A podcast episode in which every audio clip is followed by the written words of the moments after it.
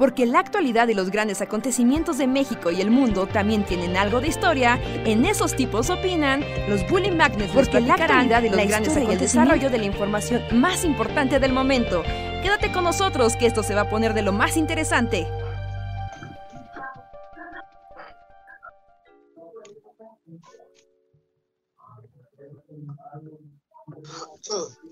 Hola, hola, bienvenidos y bienvenidas sean a un podcast más de Esos Tipos Opinan, con nosotros los Bully Magnets, que opinamos, platicamos con ustedes y los alegramos y deprimimos en igual proporción. ¿Cómo los trata la vida? ¿Qué tal su noche? Salúdenos, que nosotros estamos aquí para platicar con ustedes. Yo soy Andrés y gracias por conectarse. ¿Qué onda? ¿Cómo están? En esta noche de jueves, yo soy Luis. Y ¿cómo están? Cuéntenos. ¿Están viendo el clásico América Chivas? Yo no sabía que estaba pasando hasta que Reijas lo mencionó hace un par de minutos. Sí, yo tampoco sabía de eso. Lo introduje de una manera súper troll, además. Hola, ¿qué tal? Buenas noches, bienvenidos al podcast de hoy. Sí, aquí estamos al mismo tiempo compitiendo por el rating contra el América Chivas en semifinal de la Liga MX, el torneo más chafa que pueden ver, pero aún así nos gusta verlo. Pero tú crees, ¿tú crees que nuestro público esté viendo el clásico? O sea, yo diría que no hay mucha competencia, ¿o sí? A ver. En el diagrama de Ben no creo que gente que sigue el Bully Podcast y gente que ve el clásico haya como mucha intersección ahí, pero tal vez me equivoco. Sí, porque el fútbol en general podría decir, bueno, tal vez no tanto, pero un América Chivas en el público mexicano sería así, es como algo que une a las familias mexicanas. Que no quiero empezar como con los momentos banana, así arrancar el podcast con la banana, pero yo nomás recuerdo como de niño, o sea, de niño en la primaria, y justo que los niños sí se emocionaban realmente con el fútbol, así nacional, y justo los momentos de Chiva América eran como todo un suceso entre los niños. Sí, es que es una cosa, o sea, mira, a ver. Ponen encuesta, Andrés, así de... ¿Les interesa el fútbol de la Liga Mexicana? Así, ¿sí o no? A ver, ¿así pongo la encuesta? No. ¿Así nomás? Sí, así, a ver qué opina el público. Porque ahorita pasó una alineación cósmica del fútbol mexicano, como de esas que son como muy sospechosas, pero para la gente conspiranoica como yo. Como venimos del Mundial de Fútbol, y después del Mundial de Fútbol quedó apestadísimo la selección mexicana, y la liga local también quedó como es una porquería, y por eso nuestro fútbol es una porquería, y por eso nunca ganamos. Y todos estaban muy enojados, ¿no? Con el torneo local. Y entonces ahorita ya, ¿no? Se dieron los resultados, avanzaron los resultados, y resulta que ahorita estamos ya en las instancias de semifinal, y en la semifinal tenemos los dos partidos tal vez más rentables de todo el fútbol mexicano en semifinales. Que uno es el América Chivas en semifinal, además. Ajá. Y el otro es el Monterrey contra el Tigres en semifinal. O sea, el clásico regio y el clásico nacional. O sea, Monterrey contra Tigres. No sé qué pasa que cuando, pero cuando alguien habla como acaba de hablar Reinhardt, mi cerebro simplemente no procesa nada. O sea, pudiste haber dicho cualquier cosa, Reinhardt, así, confesado un crimen y no lo hubiera procesado, así. No capté absolutamente nada de la última oración. Bueno, el clásico de clásicos del fútbol y el clásico de la gente norteña. That's it. No, y es muy rentable, son partidos de fútbol que siempre generan mucho rating en la televisión y demás, y es como de un momento, venimos del torneo del mundial más chafa que ha tenido la selección mexicana, y regresamos al torneo de la liga local, y tenemos los partidos como más improbables que pasen en semifinales, y la final seguramente también va a ser una cosa espectacular en cuanto a publicidad de equipos, es como, es sospechoso. O tal vez no. Bueno, me gusta pensar que es sospechoso. Es una tontería. La Liga Mexicana es una tontería. Que bueno, se sepa. Solo yo quería volver a la cuestión de la primaria, porque tenía como una anécdota que acabo de recordar. Pero justo porque en la primaria era como una cosa así de... No inventes, los niños se volvían locos, porque además... Básicamente solo había dos opciones, ¿no? O los niños le iban a la América, o los niños le iban a las Chivas. Y... ¿En serio? Wow. Sí, y se armaba ahí una cosa que ahorita es como medio absurda, pero pues supongo que sigue pasando, y lo peor es que no entre niños, entre adultos. Así como que amistades se rompían porque descubrían que su amiguito con el que jugaba en el recreo le iba al equipo contrario, y entonces se creaban todo un asunto. Por supuesto que a mí, desde niño, no podría importarme menos todo lo que estaba ocurriendo a mi alrededor. Pero, y probablemente Luis tenga como, o sea, una experiencia similar, no con este tema. Pero yo en la primaria, en esos, era como tercero de primaria. O sea, yo era el niño que dibujaba del salón, ¿no? Entonces... ¿Te pidieron dibujar un águila mamadísima? Exacto, a una Chiva. Exacto. ¿En serio? Exacto, eso era lo que pasaba. Pero lo mejor de todo es que los niños pagaban por ello. ¿Por el águila mamadísima? Ajá, entonces me pedían dibujos. Wow. Así, unos niños me pedían dibujos que recuerdo que vendía a 2 pesos. Que en ese momento 2 pesos era así como... Eran 2 bolsas de chetos. Casi unas sabritas. O sea, no, estaba bien. No, estaba bien pagado. No. Unos chetos valían 1 peso. O sea... Unos chetos valían 1 peso. Y unas sabritas valían 3. Yo no sé si unos chetos, porque no había chetos en mi cooperativa de la primaria. Pero con 2 pesos me alcanzaba para unos cazares. Ajá, justo iba a decir los cazares. Ajá, cazares. Cazares. Unos cazares. Cuando yo en tercero de primaria, con 2 pesos me compraba unos cazares. Y los niños del salón me pedían, así iban y como, no, haz un dibujo de un águila acá golpeando a una chiva. Y yo, por supuesto. Y luego llegaba el otro niño, no, pero ahora es el de una chiva cuchillando a un águila. ¿Lo tienes, amigo?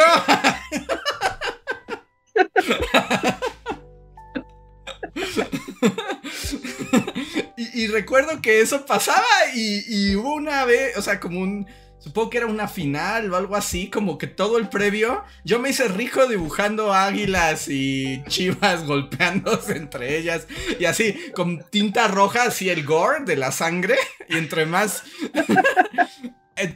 gore, más exitoso era el asunto. Ya así como, por supuesto, a mí no me importan sus rencillas palurdas, denme su dinero.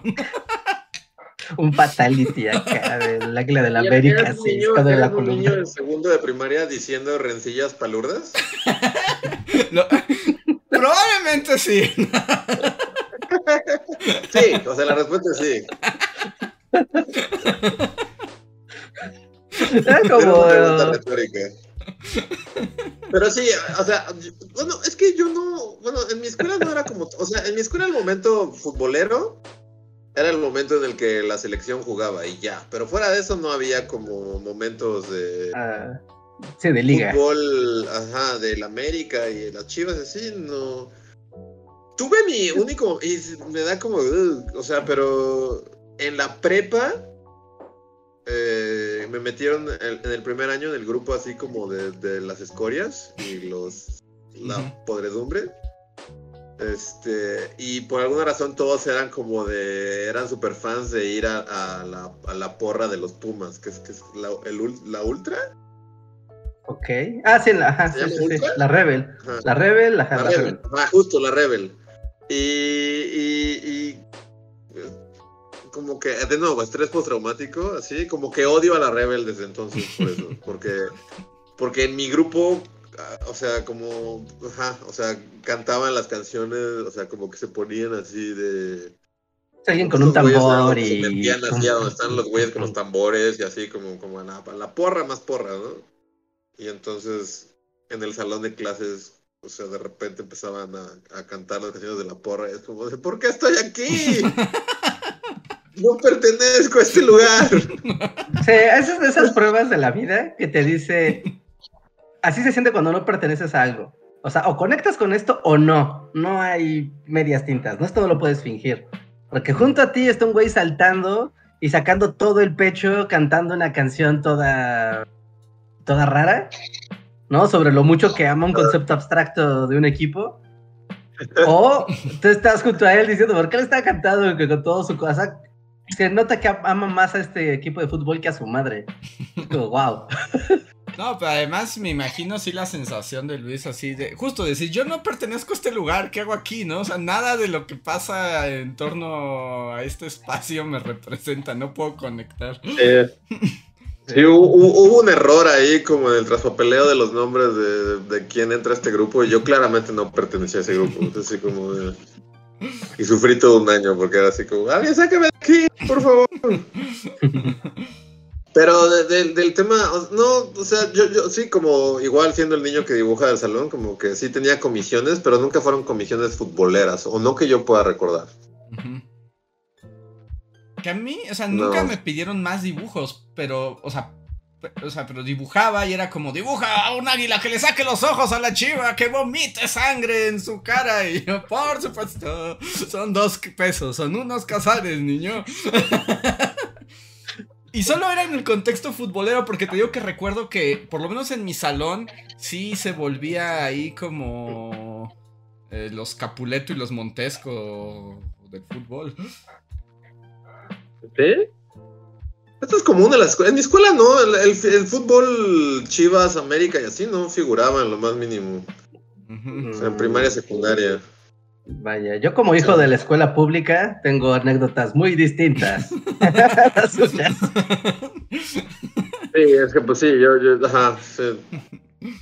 Sí, creo que ahí sí hay un sesgo, o sea, es que creo que hay un sesgo de social, ¿no? Como importante, porque en la escuela primaria igual, mientras Andrés dibujaba chivas y águilas acá como si fueran Looney Tunes. Ajá. No, acá todos los niños neta eran muy futboleros, todos, ¿no? Y era como parte de la supervivencia social el fútbol. A mí no me interesaba en lo más mínimo el fútbol en ese entonces, ¿no? No me gustaba, no me interesaba, y ver a mis compañeros me parecía completamente ridículo. Pero bueno, ¿no? Y salíamos a jugar a educación física y así, y todo el mundo jugaba, ya sabes, X jugador, ¿no? Vamos a jugar, que yo soy, nosotros vamos a ser el América y ustedes van a ser el Cruz Azul. Y ya, ¿no? Ya dibujábamos en el piso el marcador y ya, ¿no? Uh-huh. Y ahí estábamos jugando, ¿no? Ya, era lo de menos. Pero cuando llegaba, conforme iba avanzando el torneo de fútbol, pues ya llegaban estas instancias, ¿no? Cuartos de final, semifinales, finales. Y yo creo que había un niño que me caía súper mal, así, lo detestaba. Uh-huh. Y un día llegó este niño y así de... Sí. Ese niño siempre se la pasaba diciendo que le iba, creo que al Necaxa, porque en los 90s el Necaxa era algo importante. ¿Ah? Era como Necaxa. Era como, ok, ese güey le va al Necaxa. Claramente, siempre que jugamos fútbol con él, agua quiere ser Sague o Aguinaga o algún güey de esos. Ok, pasó un torneo y ese torneo lo perdió el Necaxa y lo ganó Atlas, que era un equipo perdedor como lo es ahora, ¿no? Pero ganó Atlas. Y a partir del siguiente lunes fue como de, ok, el niño Necaxa, amo el Necaxa, soy lo más Necaxa, ahora era el niño Atlas. Y era como, a mí me encanta el Atlas es lo máximo. Y era como, güey, tú le ibas al Necaxa, o sea, tú golpeabas a los demás niños porque no le fueran al Necaxa, y ahora le vas al Atlas. O sea, ¿lo juzgaste por ser traidor a su propia bandera? No, es que no hay nada más feo que ver a un villamelón. Es repugnante ver a un villamelón. No, está raro el concepto, ¿no? Porque, o sea, entonces, una vez que le vas a un equipo, ¿ya no puedes cambiar de equipo nunca en tu vida? Pues sí puede haber, o sea, sí. Pero normalmente, o sea, es un asunto de identidad, el asunto de los equipos de fútbol y... Pero era un niño, ¿no? Los niños también luego quieren irle al que gana. Ajá, es como estás en puto cuarto de primaria. O sea, una vez que ya le vas al Atlas, ya eres Atlas forever. Es que de nuevo, es que no tiene ningún sentido, porque también eso es impuesto. O sea, estoy seguro que el niñito ese y la mayoría de los niñitos le van al Atlas o al América o a las Chivas porque su papá le va al Atlas o al América o a las Chivas. O sea, sí, básicamente. No hay una, o sea, no. O sea, como dice Andrés, eres un niño, tienes 10 años. O sea, ¿en qué momento? O sea, tu elección se basa en que le gusta a tu familia y ya. Y entonces, según yo, sí es legítimo decir, pues ahora le voy a otro equipo, ¿no? Sí, eres... O ya, una vez que le vas al Cruz Azul, ya te jodiste para siempre y eres un perdedor para siempre y ya le vas al Cruz Azul por siempre. Es que eso es parte de irle a un equipo de fútbol, bueno, a un equipo deportivo, de béisbol, de básquet. No sé, toda la onda futbolera para mí es incomprensible y pendeja. Sí, o sea, sí, son deportes. O sea, son deportes. Básicamente ese es el objetivo de los deportes, que sean incomprensibles y completamente estúpidos. Porque permiten dinámicas que si existieran en el mundo del día a día, se reflejarían en violencia y desmanes. Es mejor que esas cosas pasen en un estadio y la gente se odie porque dos güeyes están pateando una pelota. Aunque luego también se matan en los estadios, ¿no? Sí, esto es lo que iba a decir. Hoy en día ya también se apuñalan en los estadios, ¿no? Es como... Pero en el estadio, queda en el estadio, es como los romanos, queda ahí. Ya se es que no es la función social. La función social de los deportes es esa catarsis extraña del elemento mono, gritando y buscando así pasión. Y los deportes ayudan a que salga de una manera muy, muy clara y muy cotidiana. O sea, estoy de acuerdo tal vez con el niño Necaxa, que si el niño Necaxa era bully y todo su identidad era te golpeo si no le vas al Necaxa, y al día siguiente ya le va a otro equipo, o sea, sí entiendo la cuestión como... ¿Qué onda con este güey, no? O necesitas que tu bully sea consistente, ¿no? O sea, no puede ser consistente el buleo. O sea, sí lo entiendo, pero pues yo también pienso al mismo tiempo que era un niño y que pues a lo mejor cambió de equipo porque ganó el otro. Y de todos modos ese güey va a ser un bully. O sea, él va a ser un bully, no importa de qué, ¿no? Era bully hasta de la lógica del fútbol. Exacto. No, horrible. Horrible, pero era muy importante irle a un equipo de fútbol y yo me acuerdo que aplicaba la de que le iba al Necaxa y era como, sí, yo le voy al Necaxa y ya, no me podría importar mucho menos. Uh-huh. Pero era por un asunto de supervivencia social, porque sí era importante irle a un equipo. Sí, sí había una cuestión como de identidad ahí. Es algo raro, o sea, porque la cultura, no sé si solo aplica a la Ciudad de México o aplica a los estados futboleros, ¿no? Si en Monterrey o en Guadalajara, en Pachuca pase lo mismo, pero ese asunto de la identidad con un equipo de fútbol, casi te presentas contra una bolita de niños y es como, ¿cómo te llamas? ¿Qué edad tienes? ¿Y a qué equipo le vas? O sea, esas tres respuestas determinarán toda la interacción. Y hasta la fecha, ¿no? O sea... Aquí, digo, ya estamos entrando en un terreno bien oscuro, pero una pregunta clásica de sociabilización entre hombres en este país en algún momento es ¿a qué equipo le vas? Sí, yo siento que he estado en un universo paralelo que ustedes están hablando así. He vivido en un universo, en una realidad alterna en la que no, nada de lo que están diciendo me ha pasado. No, es que estás pensando, y yo voy a decir también esa parte, que uno termina rodeándose de otro tipo de gente, ¿no? O sea, como obviamente, claramente entre tu grupo de amigos y gente con la que te juntas voluntariamente, eso nunca va a pasar. Sí, no, porque no están en el espectro, ¿no? O sea, claramente están fuera del diagrama de Venn de fútbol. Pero cuando la vida te arroja así a juntarte con personas random, no juntarte, simplemente compartes un espacio con otros vatos que no conoces, no te importan, tal vez no los vuelvas a ver, pero en algún momento va a surgir la pregunta, ¿a qué equipo le vas? Es una cosa que existe ahí. No sé, sí. O sea, lo más cercano en lo que he estado como a esta realidad de la que hablan es mi primer año de preparatoria en las que les digo que me metieron con lo de la porra rebel, pero aún así nadie nunca me preguntó, oye Luis, ¿le vas a los Pumas o le vas a la América? Bueno, o sea, nunca jamás. Yo solo estaba ahí al lado de los güeyes así tocando sus bancas como si fueran tambores de la porra y así como, bueno, pues va, o sea, pero nadie nunca... Sí. Anécdota, bueno, no, sí, como anécdota, más o menos. Pero a mí me ha pasado, como la sabiduría de la vida me ha enseñado a hacer preguntas.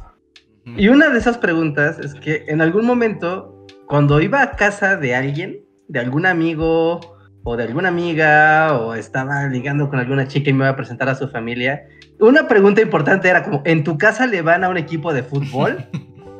No, que sí, no, que no. No, o sea, a mis papás no les gusta. Ah, perfecto. No, que sí, le van ¿a quién le van? Al, no sé, al Monterrey. Perfecto. Jamás hablaré mal de Monterrey bajo ninguna circunstancia. Porque eso te puedes condenar socialmente a decir, o sea, que digas, ah, sí, es que Cruz Azul es una estupidez, son unos perdedores. Y el papá, y el abuelo, y el hijo, y tienes a todos así, hablando mal de su tribu. Es como, güey, no es algo que debas de pasar por sentado. Mejor saber esa información. Y si te preguntan, ah, Reinhardt, ¿y usted de fútbol le va? Diles que hay Cruz Azul. Diles que hay Cruz Azul, no tiene que ser cierto, tú diles. Diles, o es más, o si te, no sé, si les dices, ah, pues yo voy a los Pumas, pero si no le fueran los Pumas, le diría Cruz Azul. Sí, eso, me gusta cómo juegan. Y es como, ah, qué buen muchacho, bienvenido, toma una coca. Es que eso, en la sociedad mexicana existe. Yo siento que ajá, no sé, estoy sintiendo que crecí en una realidad alterna totalmente. Al público le ha pasado, me pregunto al público, le estamos leyendo aquí todo el chat, todo lo que ponen. O sea, ¿les han pasado estas situaciones? O sea, eventualmente te pasa, no necesariamente como dice Reijar, así como de si das la respuesta incorrecta te cortamos la garganta, o sea, no, pero sí como en la plática casual como de romper hielo, ¿no? O sea, pues partes por principios de empatía. No sé. Nunca, de verdad nunca ha pasado, en ningún ámbito social, así, ¿no? No, nunca nadie me ha preguntado y nunca he tenido como una conversación de a qué equipo le vas, ni no eres digno de la mano de mi hija si no le vas al Cruz Azul, nunca jamás ha pasado en mi vida. O sea, eso de la mano de mi hija nunca me ha pasado a mí, pero sí lo veo pasando, en algún contexto específico. Por ahí estoy diciendo así de que Luis no ha tenido contacto con gente, o sea, no así, o sea, obviamente si algo has quedado claro en todos estos podcasts es que por lo general no me gusta la gente, pero tampoco soy una persona antisocial que no tiene amigos, ni conocidos, ni círculos de amigos, y ahorita reflexionando, y así, o sea, si algo puedo decir que es una constante, en el 98% de mis amistades y gente cercana y así, es que nadie es futbolero, nadie. O sea, podría decir así de que estoy pensando, es como de quién es de mi gente. Por eso nunca te han preguntado. Ajá, sí, o sea, sí, claramente es por eso, pero así como podría decir que todos, así de toda la gente como a mi alrededor y así, tengo un amigo que sé que sí era como futbolero de voy los domingos así con mis primos a jugar así a la cancha de. Fuera de eso, o sea, no es como decir, es gente que, o sea, simplemente es gente que no, el fútbol no figura en su cuestión de cosas en general. Digo, incluyéndolos ustedes, aunque ahorita veo que Reinhardt es así como el amigo más pambolero que tengo, al parecer, así de... O sea, no mucho, pero bueno, no, o sea, yo sí voy al estadio, es como, voy a un estadio de fútbol y me la voy a pasar bomba. No. Yo voy a un estadio, es como voy a ser miserable cada segundo, así desde que me bajo del coche hasta que me vuelvo a subir. No sé si he contado creo que sí la he contado, así, de cuando mi papá me llevaba al estadio de los Pumas. Así que eras el niño más ñoño del planeta, ¿no? Y podías ver así la decepción en su cara, así, cada segundo de todo, así... O sea, yo estaba como ahí viendo al cielo. Me acuerdo que mi hermano llevaba así sus... es que tengo que estudiar para mi examen. Entonces era el único, así traía sus libros, así, estaba estudiando. Y sí podías ver el corazón de mi papá, así de no sé qué hice mal al criar a estos niños. Pero sí, en algún momento fue como de ya ni siquiera lo voy a intentar y ya. Nunca nos volvió a llevar al estadio. Y yo le agradecí mucho porque yo sinceramente odiaba estar en el estadio, odiaba el ruido, odiaba que estaba bajo el sol y odiaba que por más que me concentrara ya es como de Luis, pon atención. ¿qué está pasando? O sea, en cuanto, o sea, de repente ya estaba imaginando, se estaba pensando en mil cosas distintas y no estaba poniendo atención a nada de lo que estaba pasando en la cancha. Para mí es así como ruido blanco visual. Como de, hay gente corriendo y de repente van a un lado y de repente van al otro y no sé qué está pasando. Pero sí, no, yo no he ido a un estadio de fútbol, yo creo que desde estaba en la preparatoria, fácil. Sí, bueno, yo también ya he contado eso. No creo que la vuelva a hacer, sinceramente, nunca. Yo, la única y probablemente la última vez que haya ido es cuando Rejar me llevó. Fuera de eso, no creo que vuelva a pasar jamás. El hack más hack. Andrés tiene el hack más hack de toda la vida contra cualquier FIFA que se le ponga enfrente. Así, tiene el comodín, así de... Y que tú digas que... ¿Ah, qué? Es que Rejar dice que ya puedo decirle a quien sea que yo fui a ver un partido al Maracaná y con eso puedo callar. Ah, bueno, sí. Güey, ya con eso callas a cualquier güey. Es como, ¿te haces al Maracaná? No, yo sí. Ya, te callas, ganeja, que mate. Yo tengo... No es un hack como tal. Y no creo que nadie... Y si alguien lo recuerda aquí, sinceramente me sorprendería... Pero con todo y que odié todo cada segundo de mi vida en estadios de fútbol, tengo un muy, muy buen recuerdo de un partido de fútbol y debió haber sido Pumas contra alguien. Era en la noche y no sé si tal vez Reija recuerda esto. Es que es como algo muy random, pero según yo sí sonó la nota. Porque yo estábamos en el Pumas algo. Creo que era Pumas Chivas. Creo. Era en la noche. Estaba súper aburrido porque no hay nada más aburrido para mí que estar en un estadio de fútbol. Y entonces estaba así en la lela. Y recuerdo que estaba viendo al cielo así como, Dios mío, llévame ya. Y entonces, o sea, pero esto así. Entonces vi algo volando así justo sobre mí. Y era una botella de vidrio. Y vi la, o sea, y la seguí con los ojos, seguí la trayectoria directa de la botella. Así como de, ahí va la botella. Y el güey que tiró la botella tenía la mejor puntería del mundo porque le dio en la cabeza al director técnico del otro equipo. ¿Qué? Wow, era como Hawkeye futbolero, ¿no? Sí, pero yo lo vi todo, o sea, lo vi desde que salió, fue así como de que pues estaba aburrido, me estaba distrayendo y vi la botella así como de ahí va la botella, ok. Y vi el momento en el que le cayó a una persona que resultó ser el director técnico del otro equipo. Y entonces, o sea, fue como lo mejor que me pudo haber pasado, o sea, de repente fue todo un escándalo, se hizo un desmadre en el estadio y obviamente... cancelaron el partido, porque... ¡Y tú, woohoo! Exacto, fue como el momento mágico de ver cómo le avientas una botella a alguien, así desde la distancia, descalabran al director técnico, y encima ya nos podemos ir a la casa, y fue como así a la mitad del primer tiempo, es como, ¡es el mejor partido de mi vida! Así es siempre, así suele ser. Pero sí, alguien me gustaría como, porque según yo, o sea, obviamente salieron las noticias. Y la portada del periódico del día siguiente en la sección de deportes era el director técnico así todo ensangrentado, así de escalado. Y era alguien conocido, así como si dices el Tuca, que no sé qué chingado significa, pero he escuchado esa frase en algún lugar. O sea, pero era como uno de esos que es como un Tuca o es como uno, o sea, no era como un donadie. Era alguien que era como conocido. Y era el director técnico del otro equipo que estaba jugando contra Pumas. Debió haber sido esto como en finales de los 90, inicios de los 2000. ¿Así? Pero sí me gustaría, justo como están diciendo, ir a la hemeroteca. Así de, ¡a la hemeroteca! Y buscar eso. Porque, o no, o sea, salieron las noticias que la porra de los Pumas descalabró al director técnico. Y salió en el periódico y cancelaron el partido. Y fue todo un suceso.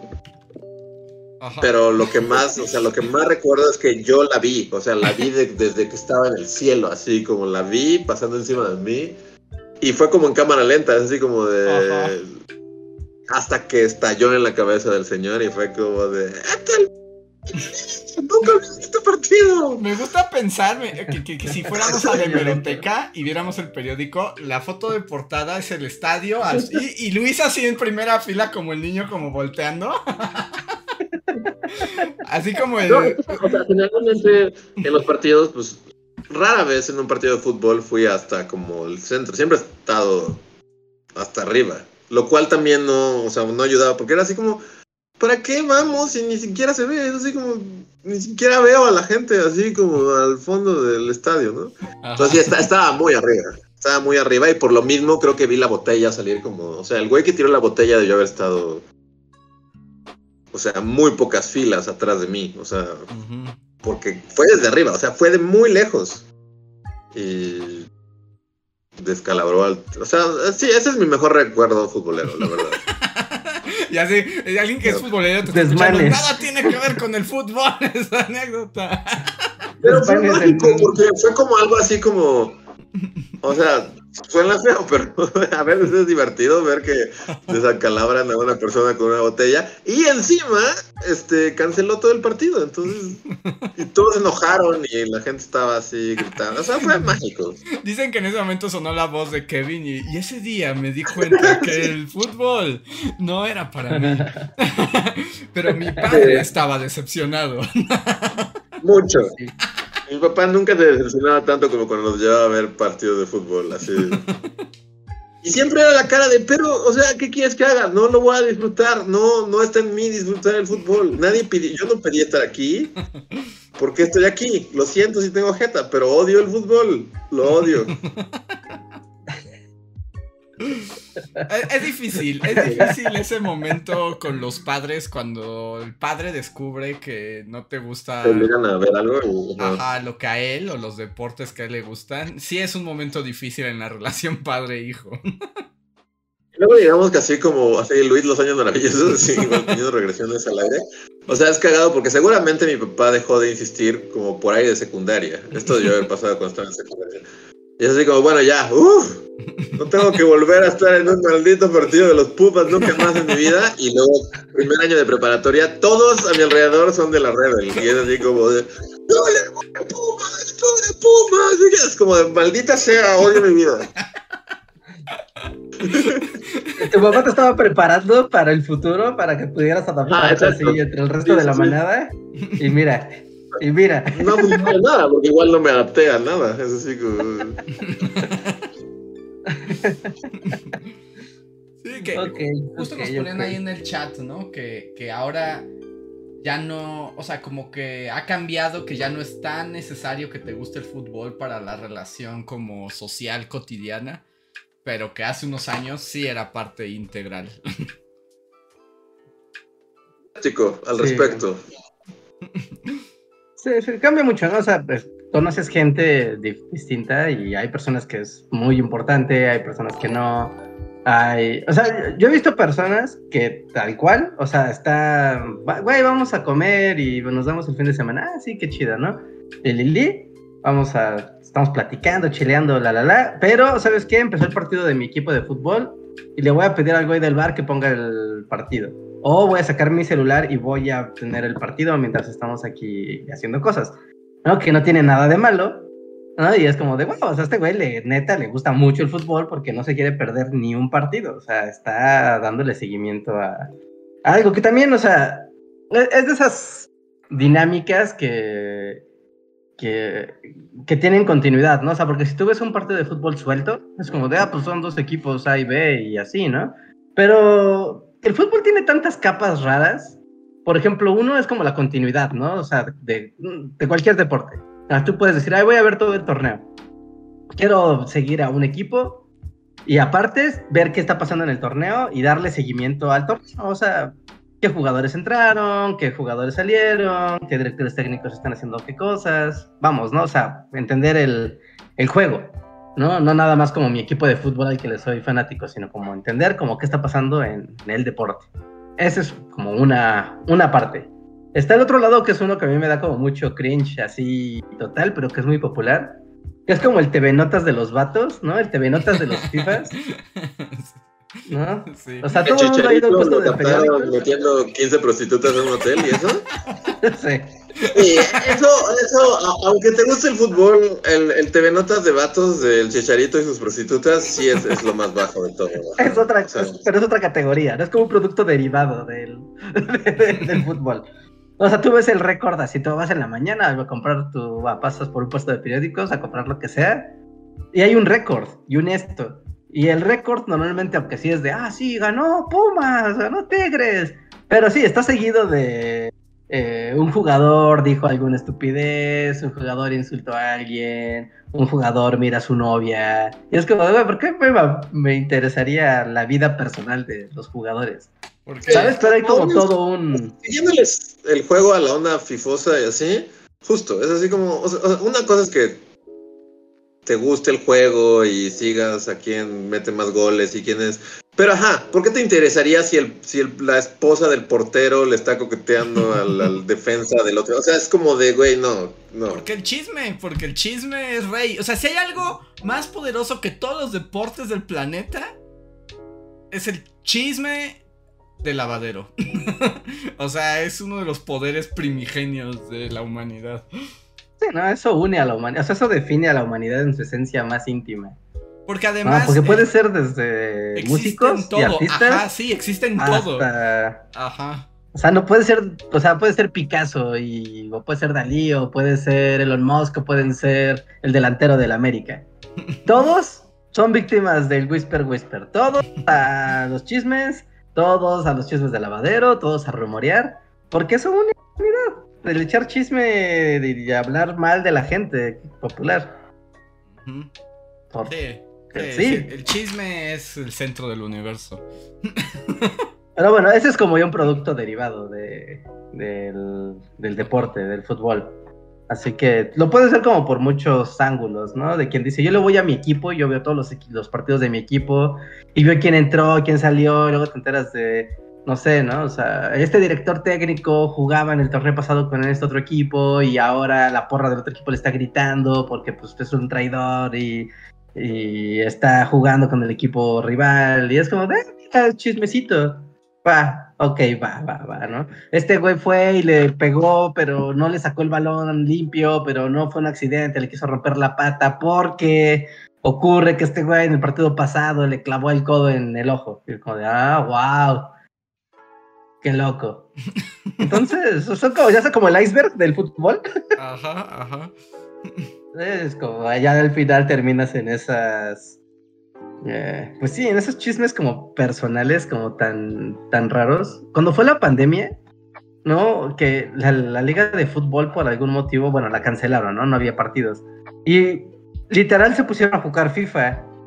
Y era como, pues, alguien de cada equipo de fútbol lo elegían y era como, pues, va a jugar un güey del Pumas contra un güey del Pachuca en el FIFA y lo vamos a televisar. Y ya. Todo malhechote, ¿no? Y era como de, oye, pues si este güey jugara mejor FIFA en Twitch, creo que le iría mejor que como futbolista en la vida real, ¿no? Porque resultaban que había unos güeyes que jugaban súper bien. Pero después unos güeyes se calentaban, ¿no? Porque... ¿Quién fue? Creo que fue Y era un güey de un equipo súper teto. Creo que un güey de San Luis, o de Tijuana, que le ganó al América creo que 18-0 en el FIFA. ¿No? Y sí lo tomaban como de, güey, ya bájale, ¿no? O sea, se está televisando, esto ya es una humillación que le ganas a alguien 18-0 en el FIFA. Bueno, ocurrió que después pasó el tiempo, ya regresó a la liga, y estos dos güeyes se encontraron en vivo, y uno de estos güeyes casi le rompe la pata al otro, porque se acordó que una vez le ganó 18-0 en el FIFA. Bueno, pero y en el mundo real le rompió la pata. También son unos tipos súper... chacos, ¿no? Porque son unos changos, pero ellos como en el iceberg del fútbol, o sea, no te enterarías de esa anécdota, ¿no? Si no le diera seguimiento a los jugadores, ¿no? Como ya los jugadores haciendo pues su cosa como, y es como, mira, va. Todas estas experiencias. Todo ñero, porque todo es ñero, pero todo es ñero, o sea, la dinámica de jugadores es ñera, pero incluso también otro factor en el iceberg futbolero son todos los comentaristas y que luego se pelean unos con otros y así... se echan pleito entre ellos. Y también es ñero, todo es súper ñero. Todo es, sí. Todo el factor comentaristas y gente que habla de fútbol también es como... No sé, es incómodamente ñero. Sí, es un universo, O sea, es difícil. O sea, porque pues está desde lo más popular, ¿no? El vulgo pueblo. Y lo puedes llevar hasta las esferas máximas de la riqueza de México, o sea, y ahí tiene esas cargas sin camisa moviendo la panza, ¿no? Y es como de wow. Que su riqueza no le baja la inglés. No, es como de wow. Y es como wow. El hilo conductor, ahí es donde lo ves, ¿no? Como de, ahora puedo ver el hilo que une a todo. A ver. Voy a pasar a los superchats al mismo tiempo que hablamos, porque como que hay muchos superchats que están como en torno a lo que estamos platicando, pero bueno, aprovecho para darle las gracias a todos los que nos escuchan y nos siguen atentamente semana a semana, espero se estén divirtiendo. Y recuerden que si les gusta escuchar estos podcasts y nuestro trabajo en Bully Magnets, si quieren ayudarnos a que esto continúe, hay varias maneras de hacerlos, como a través del superchat y el supergracias, que son pequeños comentarios que nos dejan con donativo que leemos aquí y contestamos. Y también si están hartos que hablemos de estas cosas, pueden preguntar algo completamente diferente y cambiar el tema de la conversación. Quiero agradecer a quienes más han apoyado este mes, que son Black Knight, Dinoro Hernández, Gustavo Alejandro Sáenz, Manuel Dueñas, Diego Imanol, Skyler Gil, Eduardo Lara, Sergio Juárez, Valdecat, Viviana Rodia, Mirza Livia, Guardia de Riften, Mim, Jeremy Slater, Tori Mausio, Pablo Mellán, Omar Hernández y Daniel Gaitán. Si alguno de los que nombré está en el chat, recuerden arrobar a Bully Podcast y tienen derecho a un superchat gratuito. Pueden decir lo que ustedes quieran. A ver, el primer superchat va de otra cosa, pero lo voy a leer igual. Javier Charles nos dejó un superchat desde antes de que empezara, que dice: hola Bullies, alerta de mucho texto. Primero quería agradecerles porque gracias a sus videos no arruiné mi examen de ingreso al programa de especializaciones del posgrado. Me fueron de mucha ayuda los videos de Reinhard y Antonio sobre el maximato, también sobre los videos de la crisis del 94 y la transición democrática, para la parte del examen de México contemporáneo. Y bien, ahora me llamaron a entrevista y quería pedirles algunos consejos por si alguno ha entrado a este tipo de proceso en algún posgrado. Quisiera saber qué esperar y qué o cómo debo prepararme para la entrevista. Les agradezco mucho por todo y los escucho en el editado. Pues muchas felicidades que te hayan aceptado, Javier Charles. Sí, felicidades, qué padre pasar esas partes tan complicadas del proceso. Y pues consejos. Llevas entrevista, depende un poco el programa, qué tipo de programa estés buscando, pero sí de estos programas de posgrado en el que tienes que presentar un proyecto. Mi recomendación es que hables de tu proyecto, ¿no? O sea, en realidad no te van a... O sea, si ya pasaste el examen, no te van a hacer preguntas como de historia de México en la entrevista, ¿no? En la entrevista, por lo general, lo que te van a preguntar es de qué va tu proyecto, por qué crees que es importante, etcétera. Y prepárate en que tu discurso se noten dos cosas. Uno, que conoces el tema de tu proyecto. Y dos, y probablemente lo más importante, que tu proyecto sea viable. Lo que realmente le importa a la gente que te esté evaluando para entrar al posgrado no es tanto qué tan listo seas ni qué tan padre esté tu tema. Lo que realmente están viendo es como de: este vato puede acabar en los años que dura el posgrado, porque básicamente estás entrando para llenar sus números de CONACYT. Entonces asegúrate de convencerlos de que lo que tú estás proponiendo se puede hacer sí o sí en el tiempo del posgrado. Eso es como súper importante. Y otro consejo final, probablemente si vas a un posgrado te van a pedir, o sea, parte de la selección es que tu tema se adapte a algo que de los profesores que ahí trabajan estén trabajando ese mismo tema o te pueden asesorar. Entonces mi consejo es: investiga quiénes son los profesores de ese programa de posgrado, conócelos, ubica con quién te gustaría trabajar, aunque de todos modos los vas a odiar después, pero busca como quién más o menos cuadra con lo tuyo. Y en la entrevista siempre preguntan: ¿y quién te gustaría que te asesorara? Y si no sabes, te caen. Entonces ten un nombre, así como: el doctor fulanito menganito, yo creo que él es el más es el mejor para mi proyecto, y eso como que te sube puntos. Pero esos serían mis consejos generales, pero pues muchas felicidades por haber pasado a la siguiente etapa de esa selección. Y como siempre, muchas gracias por el super chat. A ver. Sí. Dice Toño Inclán en otro super chat sobre que yo dibujaba águilas musculosas. Dice, ¿hubieran hecho comisiones furras? Ah, esto es una pregunta como general. ¿Hubieran hecho ustedes comisiones furras? Porque yo me he visto en esa disyuntiva. ¿Qué tan furro? Porque furro puede ser como solo... no sé, como un animal medio... Es que el estilo furro sí es como muy particular, ¿no? O sea, sabes cuando ves cuando algo ya está tocando los... como los estándares furros, ¿no? Pues el furro implica que sean animales antropomórficos y grado sexy. Ajá, qué tan sexy sean los sexy y qué tan explícitos se vuelvan los sexy ya es otra categoría. Sí, porque puede ser Foxy el zorro en una patineta, ¿no? O sea, un zorro antropomorfo. Y eso es furro, o sea, eso entra. No, sí, o sea, yo lo hubiera hecho, o sea, no hubiera tenido problema por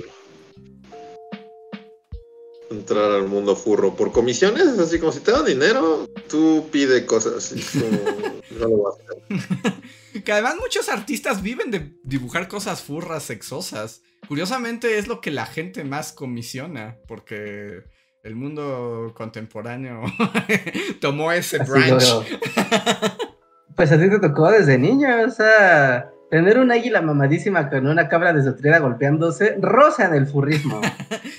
Podría ser un furrismo, sí, sí, sí. O sea, porque aparte estás teniendo un águila o una chiva, acá ya sabes, con los pectorales marcadísimos y los brazos titánicos. Y es como de, estás hacia 2 puntos de... Sí, sí, es cercano, es cercano. A ver, Daniel... ¿Quieres agregar algo, Luis? No, solo sí.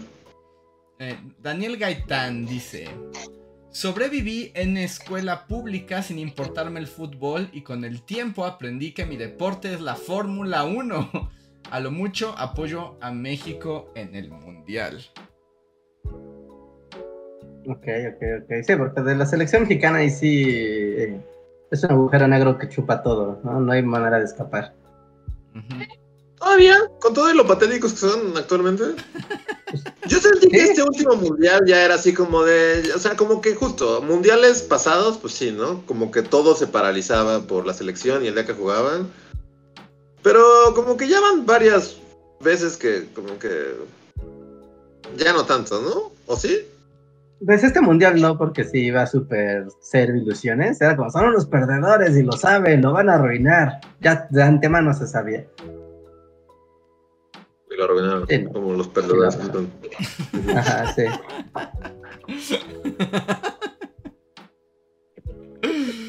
Sí, esta vez sí, esta vez sí. A ver, Víctor Moncayo nos dice... a Luis nadie le preguntó si le ven un equipo de fútbol. ¡Guau! Wow, ¿qué? ¿Vivió en esa cabaña desde los 3 años? No. Pero no recuerdo nunca que hubiera tratado, o sea, hubiera tenido que justificar así de, no, yo sí le voy a Necaxa. No, nunca pasó. Nunca, o sea, por ejemplo, ¿sabes dónde yo recuerdo que me hicieron esa pregunta? Tal vez fue la última vez que la hicieron, pero fue en la universidad, en la facultad. O sea, ¿recuerdas al grupito futbolero? A mí nunca me habló el grupito futbolero, jamás, nunca, ni siquiera me volteó a ver, así. Ustedes porque eran más sociables, pero yo... ¿Yo más sociable? No, me inventes. No, por supuesto que yo era menos sociable que tú. Pero a mí lo que sí me llegó a pasar... No, eso es una gran mentira y lo saben. Y alguien era el más... Sí, todos conocían a Andrés en la facultad. No mames, por favor, Andrés, en serio.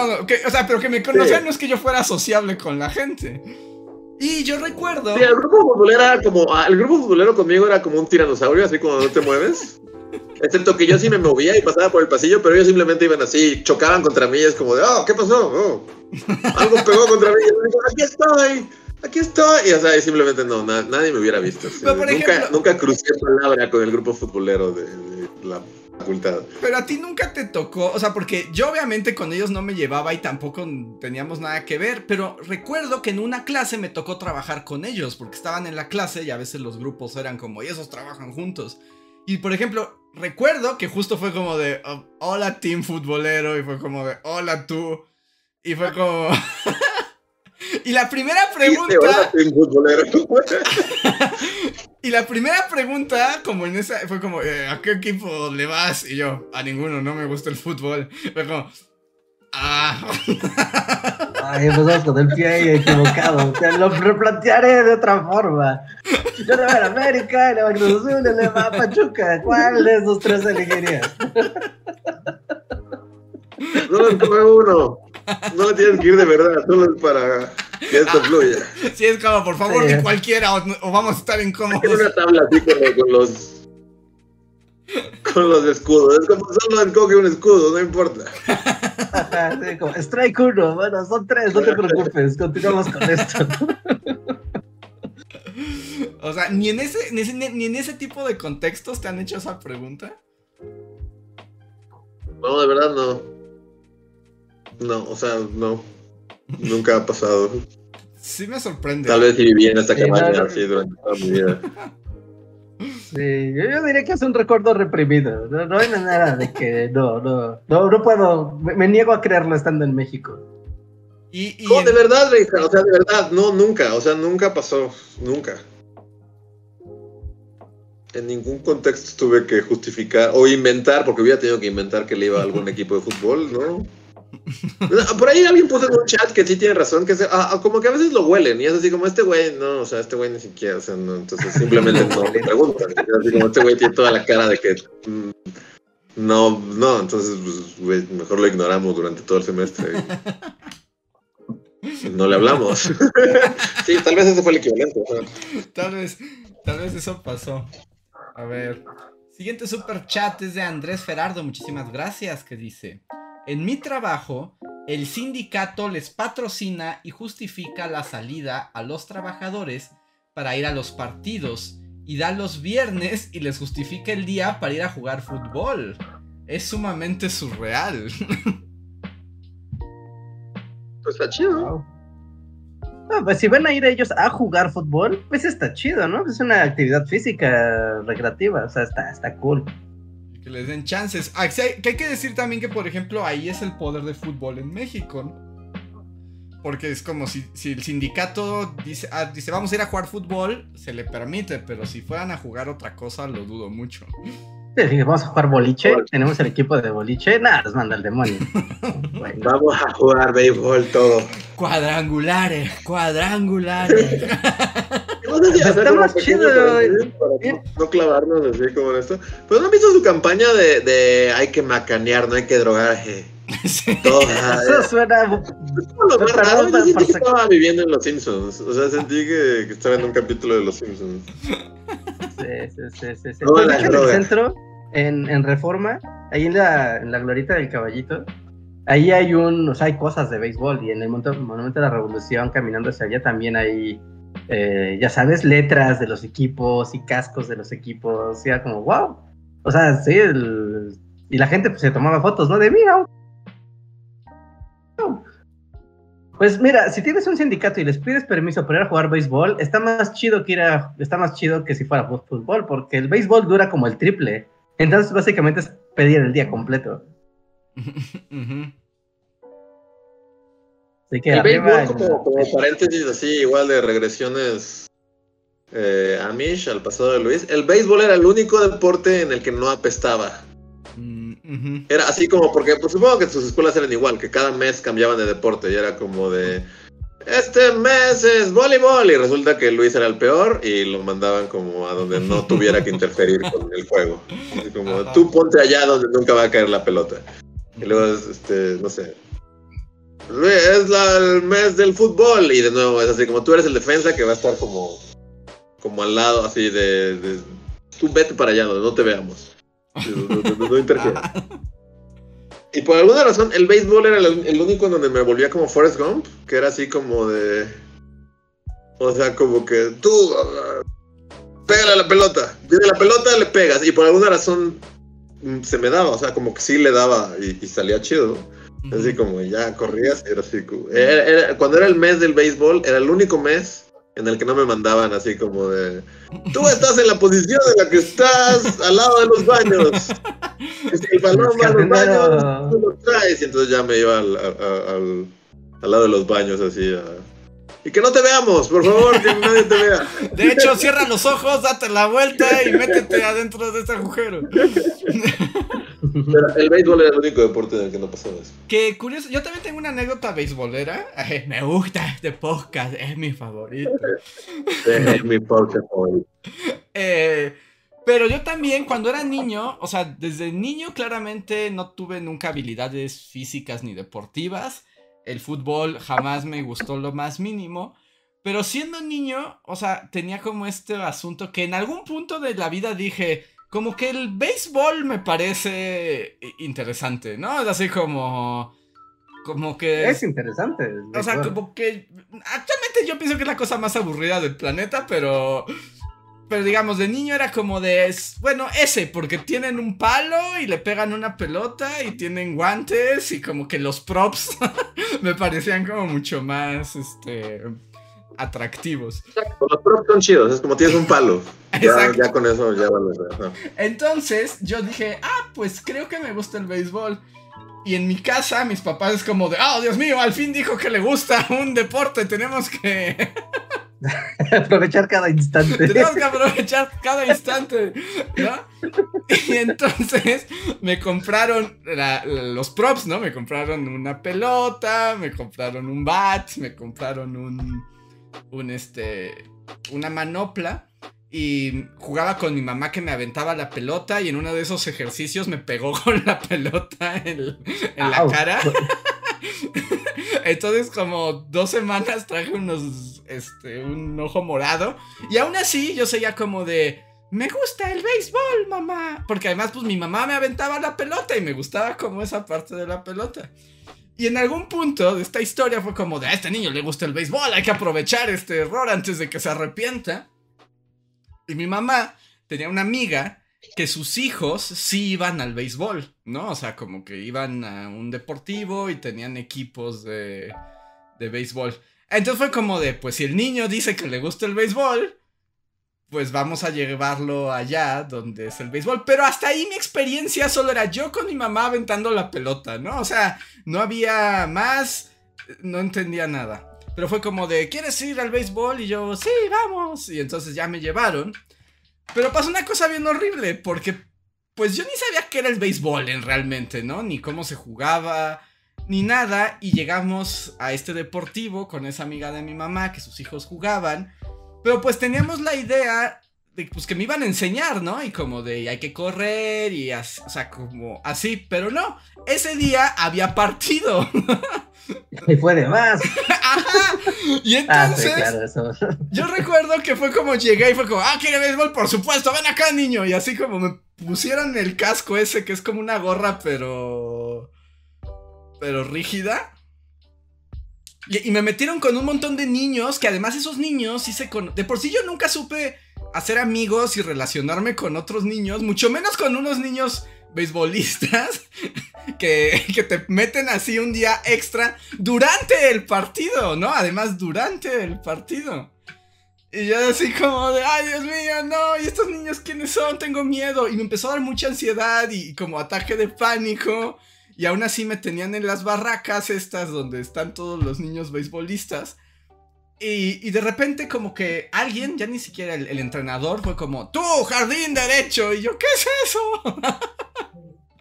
Ya le digo, ¡cállate, niño! Y entonces me empujaron así, en medio ahí de del campo. Y yo no sabía ni cómo funcionaba el juego, ni qué estaba pasando. Y me acuerdo que me empecé a sentir muy solo y muy triste. Y luego ya no veía a mis papás, los perdí. No, te convertiste como en ¿cómo se llamaba? ¿Smalls?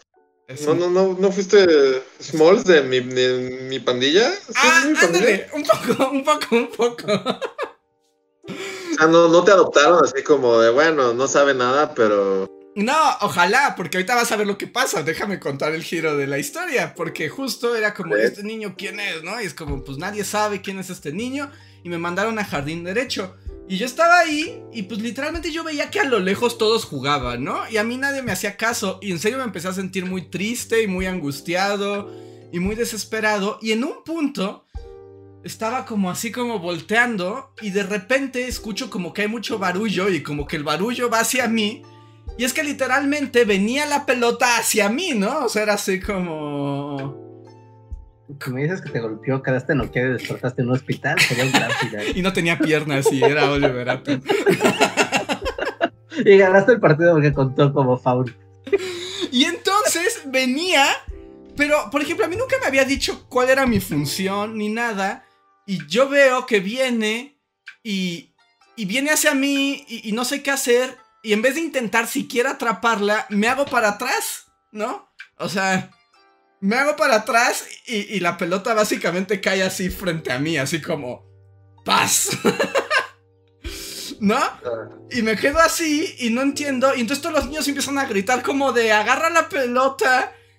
Y aviéntala, ¿no? O sea, tienes que regresarla. Cosa que, insisto, a mí nadie me explicó de qué se trataba el juego y qué era lo que tenía que hacer.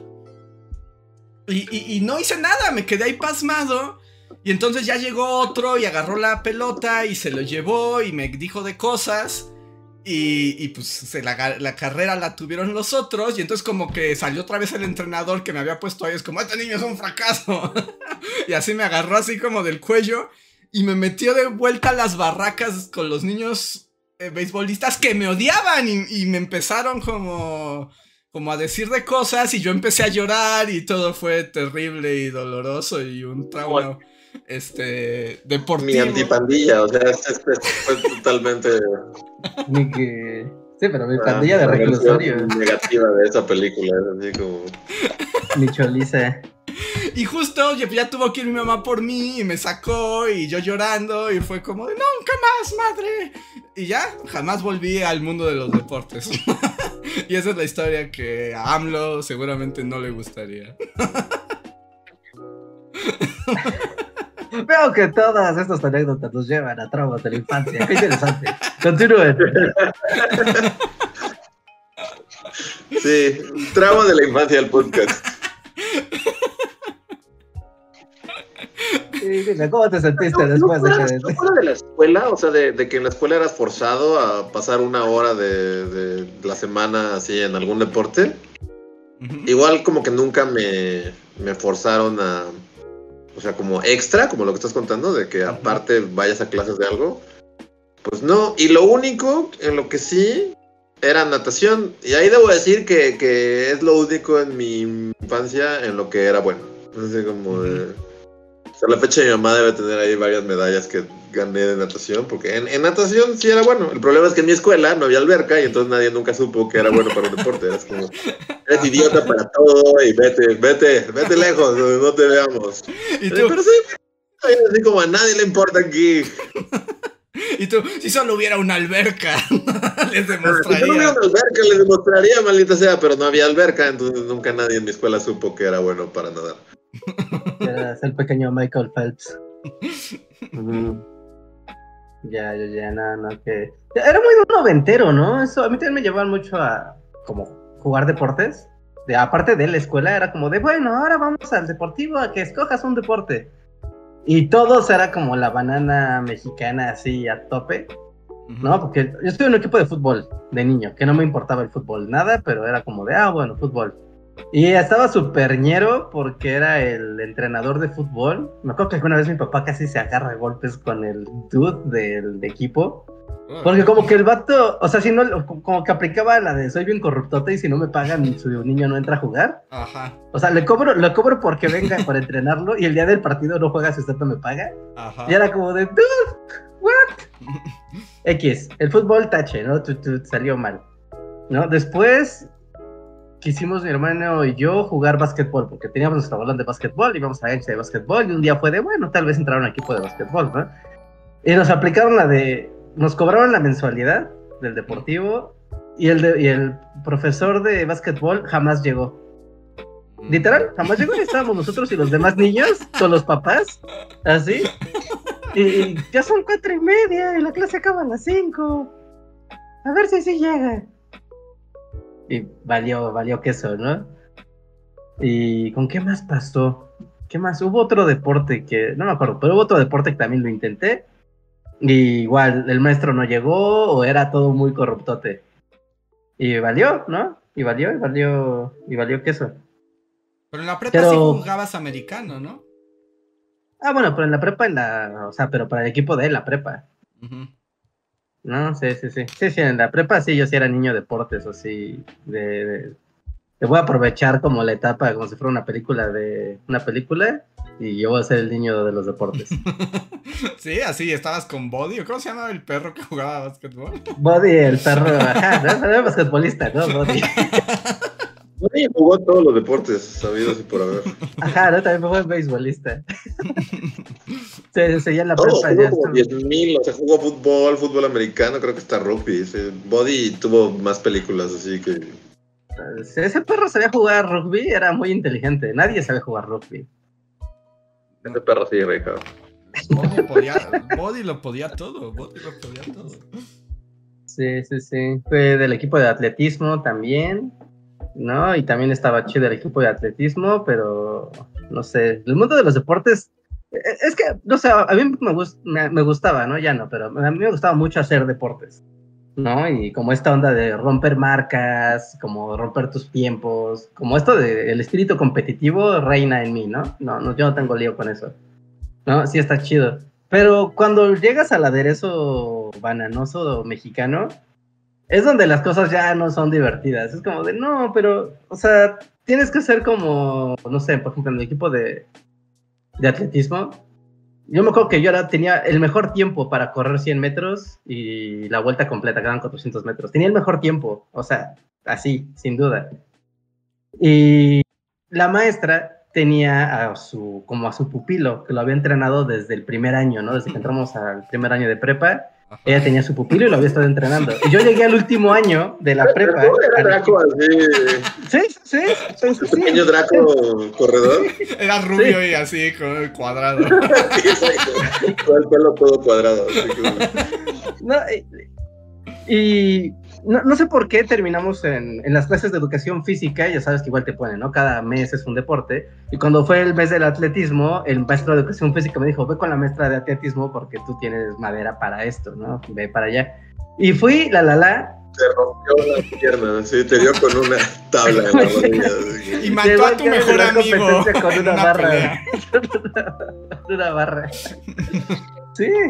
No, y estuvo feísimo porque la maestra fue de, tienes un tiempo, te llevaré a las competiciones y todo, y estaba chido, pero a pesar de que yo tenía mejores tiempos para correr que su protegido, a mí nunca me dejaba correr, era como de, no, que corre, pero él es un perdedor, él ni sabe correr, que corre, y entonces yo me enojaba, y me ponía triste, y ya, ¿no? Y hubo un día muy, muy loco que fue el interprepas, ¿no? Entonces como que ya era la competición de cada preparatoria por equipos contra las demás, ¿no? Entonces fuimos a CU y pues uno como preparatoriano era como ¡guau! ¡Competir! Y sí, ¿no? Y ahí estábamos todos y nos tocó correr de forma tanto individual como en forma en equipos, ¿no? Entonces cuando nos tocó correr en equipos, yo nunca había corrido con este güey porque aparte me caía mal y aparte la maestra siempre le daba como favoritismo y era carrera por relevos. No, entonces éramos 4 vatos y yo decía, quien tiene que cerrar la carrera soy yo porque yo soy el más rápido. Eso se sabe, es un hecho de facto. Uh-huh. Y no fue así, la maestra no me puso a mí para cerrar la carrera, puso a este güey. Y yo me enojé mucho porque llegamos, corrimos, ¿no? Pam, pam, pam, pam, pam, pam. Cuando fue el corte de pasarnos de estafeta entre él y yo llegué corriendo con mucha potencia, muy rápido, y el güey como no corría tan rápido...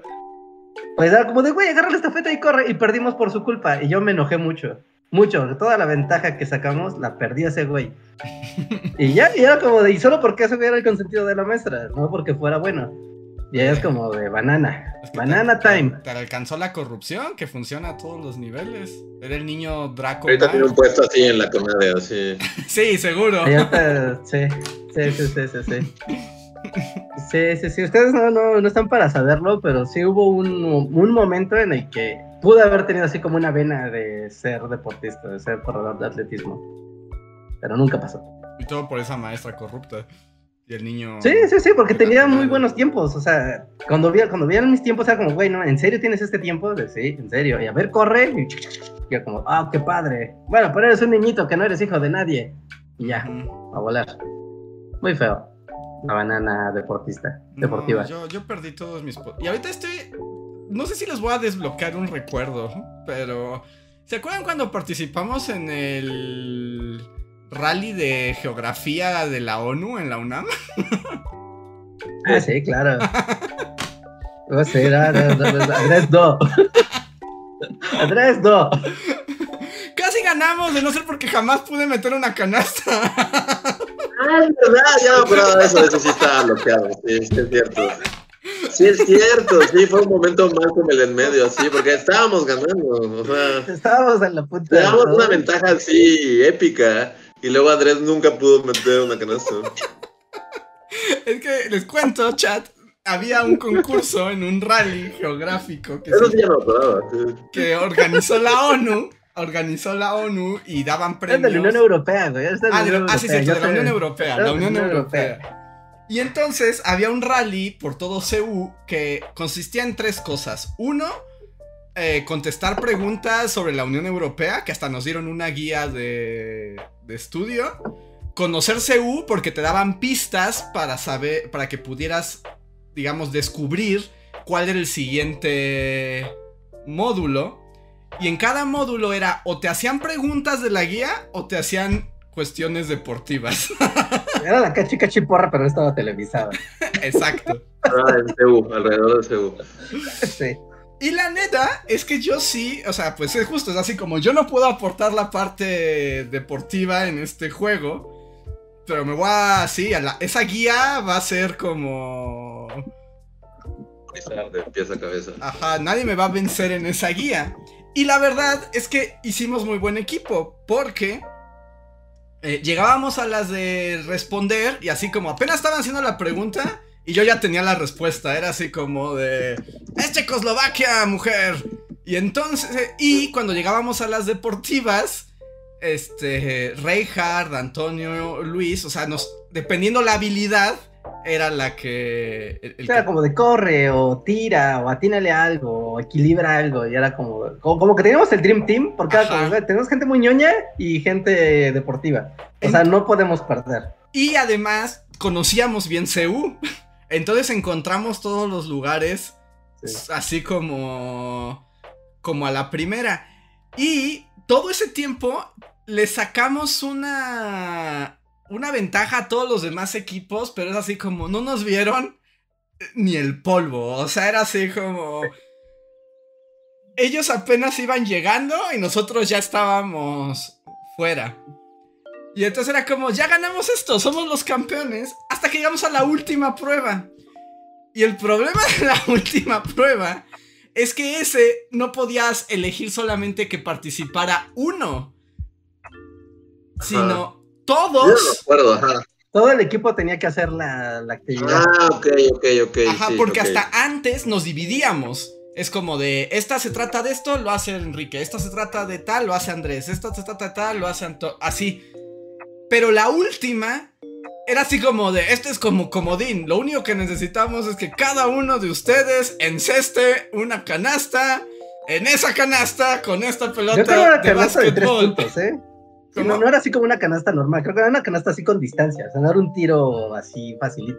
O sea, era una canasta normal, claro. Y tenías que hacer como... Pues la canasta. Y fue como... Porque todo el mundo ha hecho una canasta en su vida. Y fue como de... Ay, Dios mío.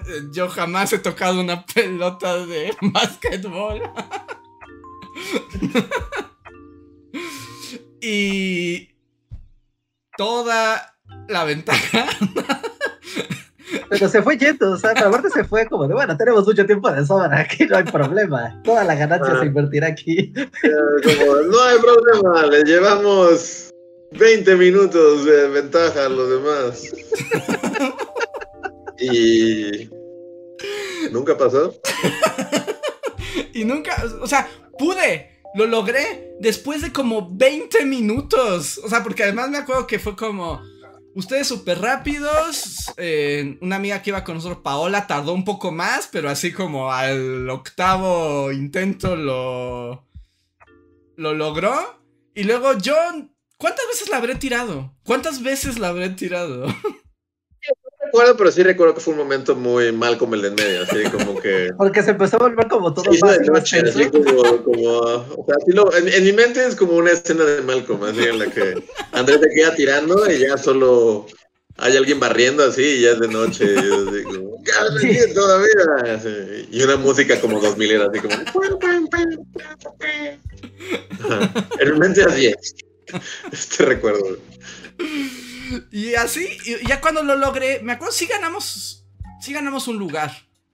Sí, creo que vamos en segundo o en tercero, pero... Y sí, y aparte cuando llegamos ya a la última de las actividades, ya los siguientes competidores ya estábamos en un 1-1. Ajá. Y ya, o sea, ya estaba difícil sacar ventaja porque ya eran las últimas pruebas. Ya eran manualidades, creo que la última manualidad era con un montón de foamy, hacer la bandera de la Unión Europea con todas las estrellas correctamente. Entonces estábamos todos recortando estrellas a lo loco, ¿no? Y para pegarla, para hacer nuestra bandera de la Unión Europea. Y al final, y el problema es que el premio principal, que era lo que queríamos, ¿no? Era una cámara. Sí, era un buen premio, creo que sí, era un buen premio. Sí, era una cámara de video que era así como, ¡lo lograremos! Y solo nos ganamos como... unos pads de la Unión Europea, como para el mouse. Unos folders. Un mousepad de la Unión Europea, sí. Ajá. Info, ya sabes, booklets y trípticos y libritos de la Unión Europea. ¿Qué con ella? ¿Qué es la zona Schengen? Pero era muy injusto, O sea, yo sé que nadie pensó que un vato de 22 años fuera incapaz de meter una canasta. O sea, yo sé... Pero... Iba a fallar una canasta 22 veces consecutivas. Sí. No sé, tal vez si hubiera anotado esa canasta, hoy estaríamos así con Angela Merkel. Así. El mundo no hubiera ocurrido la guerra en Ucrania. Todo por esa vez, pero ahí está. Y bueno, hay testigos. Mis habilidades deportivas son menos que nada. Sí, ya no recordaba esto. Sinceramente sí. Sí se desbloqueó un recuerdo. O sea, si el destino del planeta dependiera de que yo metiera una canasta, es como... O sea, va a pasar, pero... La mitad del... O sea, me imagino como el mundo así siendo bombardeado y eventualmente la vas a meter, pero ya solo va a quedar así. La Polinesia. Toda la población sí va a desaparecer del bombardeo. Bueno, sigamos con los superchats para que avance el tiempo y hay varias. Sí, no, espera, este no es. El del sindicato ya lo leí. Víctor Moncayo nos dice... Pregunto en serio, ¿no será que aprendieron a odiar el foot para firmarse en un perfil de que muchos genios... A ver, ¿cómo? ¿No será que aprendieron a odiar el foot para firmarse en su perfil? Muchos genios aman el fútbol, jaja. ¿No será que es un poco posturero? No, vato, cuando no te gusta, no te gusta. No, aquí no hay... Pero a ellos no les gusta. No les gusta. No hay manera que les guste, no les va a gustar. O sea, ya lo he intentado. Yo he librado esa batalla durante años. No, porque, por ejemplo, Antonio sí era futbolero. O sea, al grado que hasta hizo videos en Bully de la Champions, ¿no? Y de los equipos de fútbol del Atlético de Madrid. Hasta hay un video en el canal. No, porque fútbol y la cultura del fútbol y el iceberg del fútbol, ¿no? O sea, y hay que aceptarlo, así. Porque supongo que tú dices como este perfil Juan Villoro, de soy muy intelectual y exquisito, pero hago mis artículos y mis columnas sobre el fútbol y sobre la explosión interna de la sociedad en América Chivas, pero no. ¿Puedo agregar un enemigo a nuestra lista? Si buscas a Juan Villoro, creo que ya estaba. Ya estaba, ¿no? Creo que sí, ya estaba. Sí, ya estaba. ¿Sí? ¿Ya es nuestro enemigo? Creo que sí, porque creo que sí hablamos de su cuento de Alejandro Fernández, que era una cochinada. Pero... Podría jurar que ya estaba, ¿no? O sea, pero es que hace poquito vi una entrevista que le hicieron a Juan Villoro y es como de... Juan Villoro, o sea, yo me acuerdo que lo conocimos una vez en la facultad y era cool. Y como, ¿en qué momento se volvió un señor acá, viejo lesbiano escritor? O sea, le hicieron... O sea, le hicieron como unas preguntas como sobre literatura y cayó en todos los lugares así como... guácatelas. O sea, le preguntaron así como de, si pudieras conocer un personaje literario, ¿quién sería? Y contestó, la maga de Rayuela. Y es como, ¡buuu! ¡Buuu!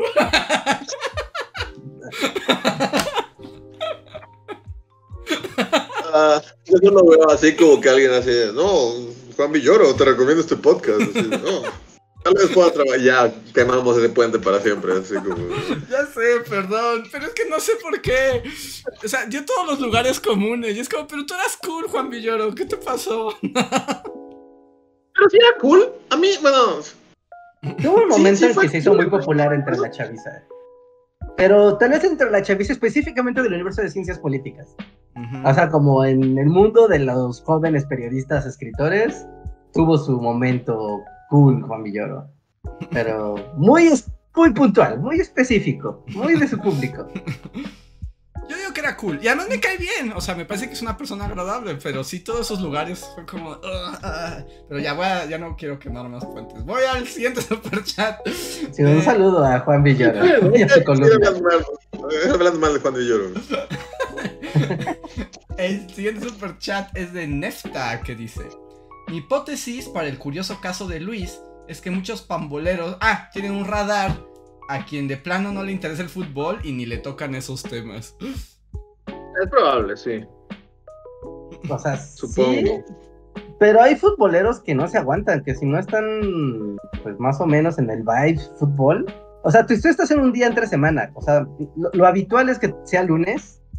Y el lunes llega un güey con una camisa de una jersey de su equipo que ganó ese fin de semana, ¿no? Y es como, sí, a huevo, yo no soy de las Chivas, ¿no? O sea, es como la cosa.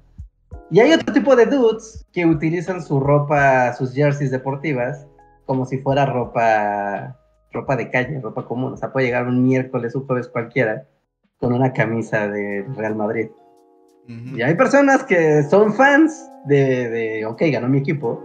Y hay güeyes que no, su cosa, su vida, su constante tiempo-espacio es fútbol. Ajá. Ah, entonces esos no te van a hablar. Es que es muy fácil no hablarme. Si algo me he dado cuenta en mi vida es que... es muy fácil ignorarme. Entonces simplemente yo creo que eso es lo que pasaba y ya... Bueno, en un entorno donde tienes que ser serio. El vato del primer ejemplo como el vato del segundo ejemplo, simplemente me veían... y se pasaron de largo y ya. No creo. Tal vez por eso nunca tuve esas interacciones con gente futbolera. No, pero por ejemplo, o sea, también la interacción con gente futbolera también es distinta. O sea, por ejemplo, o sea, así mi amigo más antiguo hasta la fecha, así... Bueno, Luis y Reijard lo conocen, o sea, un amigo así de mis amigos más amigos del universo... futbolera que ha existido en el planeta Tierra. Es la persona... destila fútbol. Es la persona más futbolera del universo. Y a él no le puede aplicar su counter, de hecho. Sí, es tan futbolero que el counter de Andrés, de esto en el Maracaná, no sirve contra él, porque él ha estado en otros lugares más futboleros todavía. O sea, pero por ejemplo, así de futbolero. O sea, tan amigo es... Es más futbolero que el Maracaná. Él ha estado en el... ¿Cómo se llama? El Camp Nou, del Real Madrid. No. No he estado ahí, pero, por ejemplo, más bien, justo lo que yo iba a contar es que es tan mi amigo que cuando yo estuve en España, o sea, fui al estadio del Real Madrid a conseguirle cosas. O sea, fue así como de... Es tan mi amigo que es la única razón por la que yo me fui a formar 10 horas... al estadio a comprar cosas del estadio. Es verdad. Ahí tienes a Andrés formado por una bufanda del Real Madrid. Exacto. ¿Sí? O sea, a lo que me refiero es como, o sea, hay de todo, ¿no? Y es como de... Y claro que también puede haber esos momentos de amistades. O sea, es una amistad que tengo desde que tengo 6 años... Y él es la persona más futbolera de... Además es creo que la persona más futbolera que yo conozco. La persona más futbolera que muchas personas conocen. Creo que es la persona más futbolera que yo conozco. Lo conozco. Así como... Pero sí, o sea, y no quiero que suene así como de que era mamón y no me juntaba con gente que le gustara fútbol. Simplemente como que auténticamente no, nunca pasó. O sea, no... O sea, todas las personas con las que igual, o sea, como que... entablé amistad y así, rara vez tenían como este gen futbolero. Les digo, solo sí, 1 o 2 a lo mucho, así de que sí jugaban los domingos en el equipo de su cuadra y así, pero fuera de eso no nunca. Uh-huh. Nunca pasó. Amistades futboleras no tengo muchas. En el Santiago Bernabéu, perdón, déjame, el Santiago Bernabéu, que tiene toda la razón. Ahí estaba Andrés en el Santiago Bernabéu. Ahí estaba yo, formado, con un montón de gentes. Además, fue una experiencia interesante porque en mi paseo por España fui como a muchas iglesias y como muchos lugares de peregrinaje católico y aún así no vi más fervor como el que vi en el estadio. ¿El estadio? Sí, o sea... Sí había familias enteras que iban de peregrinación al estadio. Y como además están en exhibición los trofeos de los torneos que el Real Madrid ha conseguido a lo largo de su historia. Y así como entré a la Sagrada Familia y toda la gente súper indiferente. Y vi a vatos llorar frente a la Copa de la Champions del año, quién sabe qué. Sí, no, o sea, el gen futbolero es fuerte en la gente que... Uh-huh. Andrés ha estado en el Santiago Bernabéu y en el Maracaná. Y es el mero superhéroe del mundo. La vida es muy rara. La vida funciona de formas muy extrañas. A veces no sabes que... ¿A dónde costó trabajo llegar a ese estadio? Porque no estás... O sea, está como en un lugar medio complicado. Ya, me imagino. Que también el fútbol, bueno, la pasión futbolera es diferente en Europa que en América. Sí, también. Es muy distinta. Uh-huh. No. Igual de absurda y loca, pero distinta, ¿no? En cómo se ejecuta. Uh-huh. Muy bien. Voy por otro super chat. Este también es Víctor Moncayo, que es como la continuación. Dice: Pablo Neruda, casi /brava de Magallanes. Es muñero. Si el Nobes no es de física, no cuenta, jaja. Dice, yo quisiera que un día Reinhardt vuelva a perder la cabeza como antaño a los Richo Farrell y que tengan que ir a cerrar su live broadcast. No creo que pase, Víctor Moncayo, no creo que pase. Pero como que a la Richo Farrell, ¿cuándo ha pasado algo así? No inventes. Cuando empezaron a hablar de mis amigos, así. Lo más cercano fue cuando ese niño... se burló de ti en los comentarios, ¿no? Algo, un niño te hizo perder la cordura, pero no. Un niñito puso un comentario de que sus maestros lo mandaron a ver nuestros videos y lo odiaban, ¿no? Y eso. Ajá, ya estaba hasta el nabo de estar viéndome la cara. Y yo así de, tienes razón, yo me sentiría como tú. A ver. Skyler Hill, muchas gracias, nos escribe, él es miembro de comunidad de los que más nos apoyan mes a mes y dice: pregunta para todos ustedes, pero quizá más dirigida a Andrés. Si escribieran una obra de teatro, Bully Magnets, ¿de cuál se trataría y cuáles personajes serían? Pues yo ya lo he dicho, es como yo no me voy de este proyecto y no me muero hasta que el Maximato, la obra musical, esté escrita. Sí, creo que el Maximato musical siempre ha sido como la constante, ¿no? Sí, no, sin duda. O sea, si Bully tuviera que ir a los escenarios, tendría que ser con el Maximato el musical. Sí. Pero eso no es una película, eso es el musical. No, pero dijo teatro. No, ¿teatro? Ok, entendí película. No, obra de teatro, dijo. O sea, yo sé que es teatro musical, pero creo que ahí podemos estar de acuerdo, ¿no? Sí. Sí, ahí no hay... No hay tema. Sí, estoy de acuerdo. Es un día pasará. Eléctricos, muchas gracias, Eléctricos. Y qué gusto verte por aquí. Tenía rato que no te veíamos. Espera. ¿Nauti Martínez? ¿Fue de Nauti Martínez? ¿El que leíste ahorita? No, Skyler Hill.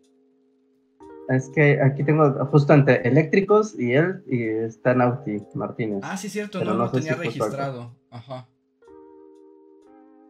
Pero no sé si puso algo. Porque estoy viendo. Nauti Martínez, ¿estás ahí? Si no, muchísimas gracias por tu super chat. Ajá, sí, si no, muchas gracias por la aportación. Que es cierto, por eso no lo puse, porque no escribió nada. Pero recuerda, si quieres decirnos algo ahorita mismo, puedes arrobar a Bully Podcast para que te leamos. Si solamente nos quieres apoyar, pues te damos las gracias. Ahora sí, paso con Eléctricos, que dice... Perdieron las Chivas, puras tristezas esta noche, Bullies. Por cierto. Dice. Por cierto, le hice caso a Reinhardt y hace unas semanas fui a la atracción turística llamada La Friki Plaza. Me sorprendió que efectivamente hay esquinas que huelen bien raro. Aunque me decepcionó que no hay tantos productos originales y lo que sí hay es caro. Sí, nada, la Friki Plaza puede joderse, ¿no? Es un lugar padre para visitar, no es un lugar... Bueno, no es un lugar padre para visitar. No es un lugar padre para visitar, Reinhardt. Para algunos sí, Luis, para algunos sí. Pero no, para comprar no, es carísimo. No, la recomendación ahí es irse el sábado al Rock Show o a la plaza de junto, la Pica Shop. Y es más barato, porque sí, en Friki Plaza son unos mercenarios, hay muchas cosas chidas, pero no, son unos patanes. Y lo malo es que sí... Saludos a la gente de la Friki Plaza. Y que venden mucha fayuca, eso es cierto. Y mucha piratería, ¿no? También. Que, por cierto, agreguen otra lista de enemigos, pero ¿conocen a las tiendas Discovery? ¿Las tiendas Discovery? No, ¿cuáles son las tiendas Discovery? Como en las plazas, en algunas plazas, o sea, hubo como una franquicia que todavía en algunos lados hay, que se llama Discovery, que era como una... O sea, son de esas tiendas que venden como cositas curiosas, como lámparas de lava y estrellitas fluorescentes y juegos de cartas y ajedrez con forma de cosas del Señor de los Anillos. O sea, sí, más o menos se pueden imaginar el perfil de la tienda. Pero ahora, hace poco, fui a una que todavía queda en una plaza y quedé muy sorprendido porque ahora venden monas chinas, pero ultra mega falluquísimas. O sea, se ve que tiene... Pero mi pregunta es si no es ilegal vender eso. O sea, porque una cosa es que la vendan en el mercado, donde todo es como sin regulación, pero aquí estamos hablando de franquicias que existen en centros comerciales. Y te venden unos monos que básicamente son como los monos como que puedes encontrar en versión mona china original, pero como que alguien se robó los moldes y los hacen como de plástico gacho y están muy, muy feos. O sea, hasta rebaba como de luchador de tianguis tienen. Todos mal pintados, te los venden obviamente sin cajas, pero además te los venden como si fueran monas chinas verdaderas. O sea, cuestan como 1000 varos. Ay, legal, ¿no? Pero claramente son falsas. O sea, que sepas un poco de monas chinas, te das cuenta que eso se hizo así como en un laboratorio chaco de plásticos ilegales, ¿no? Pero las venden ahí y es como de, ¿qué pasa con esa tienda? ¿Qué se creen? ¿Por qué las venden? Igual y si están acá en orden con el SAT. O sea, acá de piratota para de impresora 3D presenta monas chinas de 3 varos. Porque la última vez que fui al centro, ahora sí, ya en modo, ya no hay pandemia, ya no hay nada, ya todo es un enjambre. Y afuera de la Friki Plaza ya hay puestos ambulantes. Y en esos puestos ambulantes venden puras cosas como las que tú describes, como monas chinas, peluches de cosas otakus... figuritas, llaveros, pero todos se ven así súper hechizos. Uh-huh. Pero son de, ya sabes, así de, sí, es la monita del anime de moda. Uh-huh. Pero así, no sé, ¿no? El Tanjiro, pero así, con las cicatrices tienen la cara, pero sí es como... Ajá. Sí, pero sí es una cicatriz real de plástico, ¿no? ¡Quítame! Ajá. Sí, o sea, como que si eso estás dando un mercado de creación de figuras de PVC piratas en México. Ajá. No sé si son taiwanesas o son chinas o las hacen aquí en algún sótano, pero abundan. Exacto, pero dices, bueno, están en un puesto ambulante afuera de la Friki Plaza, va, pero ¿qué hacen esas tiendas que se supone que es una franquicia real? Bueno, por lo menos que es un negocio como autorizado. Shame on you, Discovery. Si me está escuchando el dueño de Discovery. Usted me da asco, señor. Sí, está gacho. Sí, está raro. Y ya. Vayan a la Pika Shop. Ahí encuentran. Pika Shop, sí. Sí, de la Friki Plaza solo a ver, y a la Pika Shop ya a comprar. Y el último superchat que tenemos ahorita en fila, de Víctor Moncayo, dice: Andrés hizo el camino de Santiago, pero del Santiago Bernabéu. Básicamente. Básicamente así fue. Muchos, o sea, puntos hiper mega pamboleros que has hecho para ser alguien que no es pambolero, lo más mínimo. Sí, es lo que decía Reinhardt, que luego la vida tiene caminos misteriosos. Sí, como muchos pamboleros matarían por tener la experiencia de visitar lugares que ha tenido Andrés. Y es... Porque la vida es rara. Y es como muy raro, porque es cuando es, o sea, esos lugares, en particular ahí el del Real Madrid, es que sí fue una cosa, porque además la tienda es como un museo, ¿no?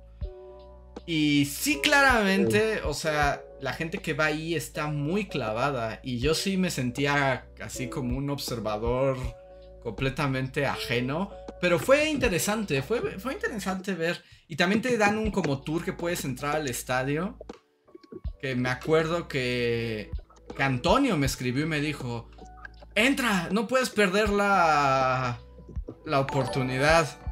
Y justo fue los últimos días que estaba y ya no me quedaba dinero, y justo como que me sobraban 20 euros, que era lo que costaba, ¿no?, entrar.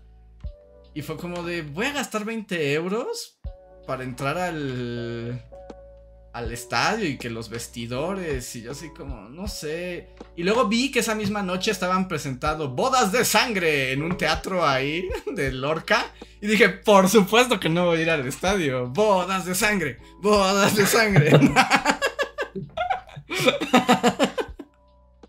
Ese es un hombre, tiene sus prioridades. Y entonces en eso se transformaron mis últimos 20 euros.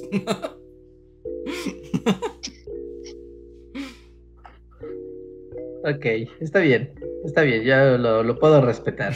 Es como, también si es de, o sea, si no eres futbolero, es como de ñe.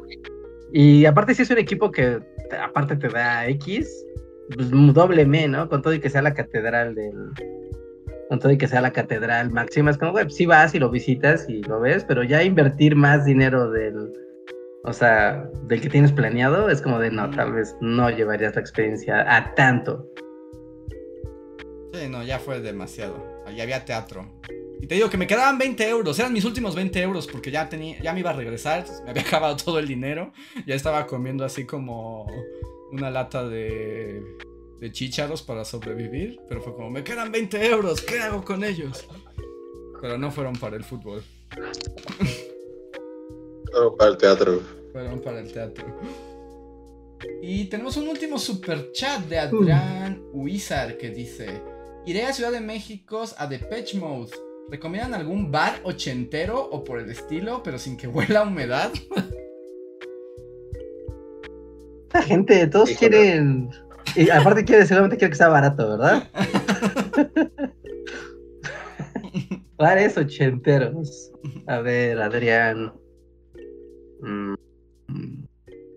Ay, no, sí, yo ya no me siento con la confianza de recomendar lugares después de que el mundo se acabó. Porque ya vas a los lugares y ahora son no son una cafetería o una vulcanizadora en vez de un bar. Pues yo no sé nada, pero justo no, el mentado Patrick Miller es el bar ochentero. Ya no existe el Patrick Miller. Ya no existe, no volvió después de la pandemia. O sea, porque se fue la pandemia, pero no volvió. No sé, no sé. A ver. Tengo 48 años, no sé. Porque el Patrick Miller, no sé, o sea, sí, yo tampoco sé si volvió, porque se volvió como muy popular que fue clausurado. A ver, aquí está la página del Patrick Miller. Dice que sí todavía, pero es hasta... Creo que sí, viernes. Sí lo... No, sí, viernes. Pero es viernes y sábados, nada más. Ajá, viernes y sábados a partir de a las 7. Mira, este viernes, mañana, dice viernes 80s y 90s y 2000s. Y el sábado en vivo va a estar James Knight cantando sus éxitos como Night Nights y álbumes como Boy Troik. ¿Quién es ese? Lo que sea que acaba de pasar, no sé, pero eso dice, es la cartera del Patrick Miller. Sí, pues si puedes ir mañana, el Patrick Miller en la noche a bailar, está muy chido. O sea, es un lugar para bailar, eso es importante, es un lugar para bailar. Te puedes ir a un rinconcito y estar ahí platicando, pero ese es un lugar para bailar o ver a gente que baila muy, muy bien. Es muy padre el Patrick Miller, pero hay que estar en onda. No lleves mochila ni nada. Espero que te guste que llueva sudor de la gente, porque es lo que pasa. Sí, bueno, todo el mundo está bailando así, eufórico, o sea, realmente se encierra el sudor y se encierra el calor. Pero es una fiesta chida. Hay gotas y es porque hace tanto calor que el sudor se condensa y cae en forma de lluvia. ¡Guau! Eso se sabe que es un... Como un ejercicio para los niños, mira, el ciclo del agua. El Patrick Miller puede ser una recomendación. Pues sí, ¿no? Es como el lugar para los 80. Ajá, sí, para los 80, sí. Y bueno, aquí estaba, ¿no? Ya lo vimos, ¿no? 80s, 90s y 2000s. Mañana. Abren a las 7. Que no sé si va a venir mañana, pero... Bueno, no sé cuándo es Depeche Mode. Yo no sé ni qué es eso, pero... Sí, nada, sí sabes. O sea, tengo el nombre, pero si me dijeras ahorita, dime una canción de Depeche Mode, no podría. En el rally de la Unión Europea. Por todos los puntos, menciona una canción de Depeche Mode. Y anota una canasta. No, sí, a ver. O sea, estás en el rally de la Unión Europea, todo, o sea, depende. Una canción de Depeche Mode. O sea, sí, Andrés, sí. No sí. Sí. O sea, es probable que si ustedes me digan, conozco esa canción. No, es la Unión Europea está frente a ti. Sánchez la Merkel frente a ti. Una canción de Depeche Mode. Una. Un fuerte en la mano, así. Aunque sea en Universal Stereo. ¿De Depeche Mode? Es lo más Universal Stereo del mundo, sí. Sí, está muy fácil. Es que... No tengo... Todo así como atrás de ti, así. O sea, estoy seguro que las he escuchado. O sea, estoy seguro que las he escuchado, pero no podría nombrar una. ¿No?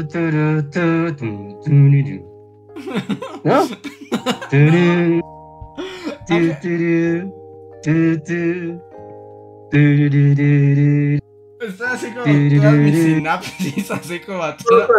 Y no sé lo que está tarareando Rejas.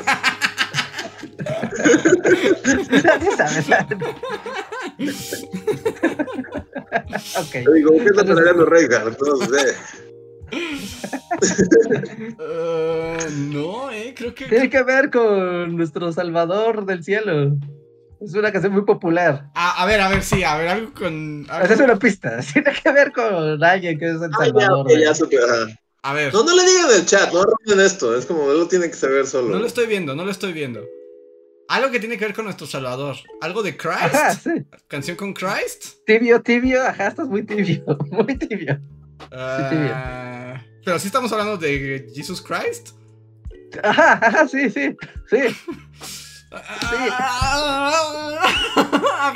Es una canción muy popular, o sea, el puro nombre de la canción es como de, claro, o sea... ¿Algo Jesus? Ajá, algo Jesus. Te falta una palabra. Ya perdimos otra vez el rally de la Unión Europea. Ya vamos a... No tengo idea. Puede ser algo cercano así a uno. ¿Close to Jesus? Más cerca.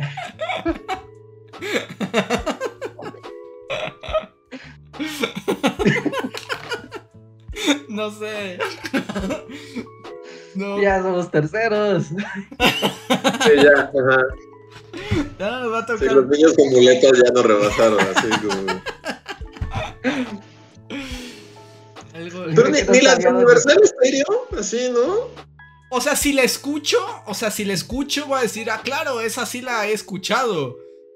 Pero... pero no. ¡Ah, claro, claro, claro! ¿Cómo se llama? Sí, ya sé cuál, espera. ¿Esa es la que es algo Jesus? No.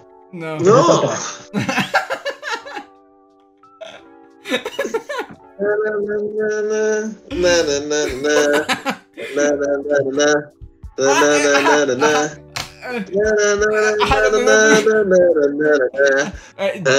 get enough. Ajá. Suficientemente cerca, es así como punto, sí, pásenlo así, ya. Fue lo suficientemente cerca.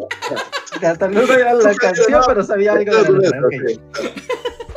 Bueno, así dice la canción. You can't get enough, pero sí.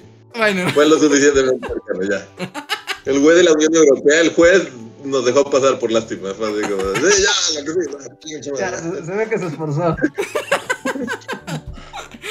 Y la, a ver, ¿y cómo se llama la otra? Y la otra era...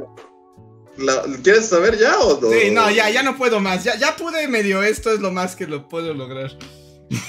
Era Personal Jesus. Ah, Personal Jesus, sí es el nombre de una canción. Muy popular y extremadamente coverada en toda la historia de la música. Hasta el hartazgo. Hay una gran variedad en Universal Stereo que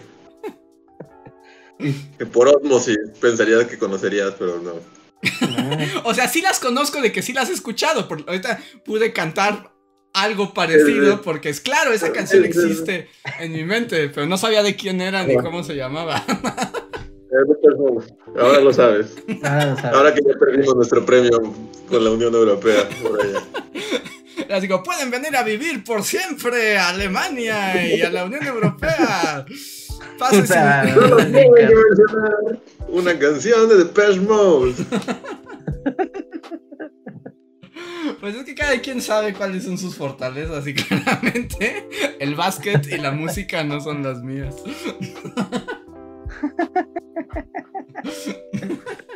Sí, es bueno. Dicen que ahora el podcast se debe llamar Close to Jesus.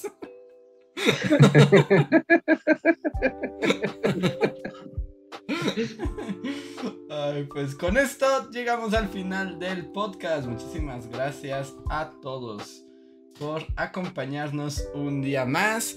Y recuerden, bueno, esto no lo dijimos la vez pasada porque se estrenó después, pero vayan a ver el nuevo video de la semana, si es que no lo han visto. Ah, es verdad, ya hay nuevo video. Tenemos estreno en el canal y tenemos la continuación de otro video que habíamos hecho hace un par de meses sobre Venezuela. Esta vez les platicamos sobre todo el embrollo político y económico que ocurrió para que Hugo Chávez pudiera ascender al poder de una manera bastante inesperada. Así que vayan, pasen a verlo, está bastante ilustrativo el video de la historia latinoamericana. Y además, Reinhardt echó todos sus poderes de documentalista. Ahora, tras muchas cosas que salen en el video, así, porque esta vez metí mucho archivo, incluso así clips de videos, uh-huh. Pero hay una cosa que apliqué, el de está horrible, me encanta. Ajá.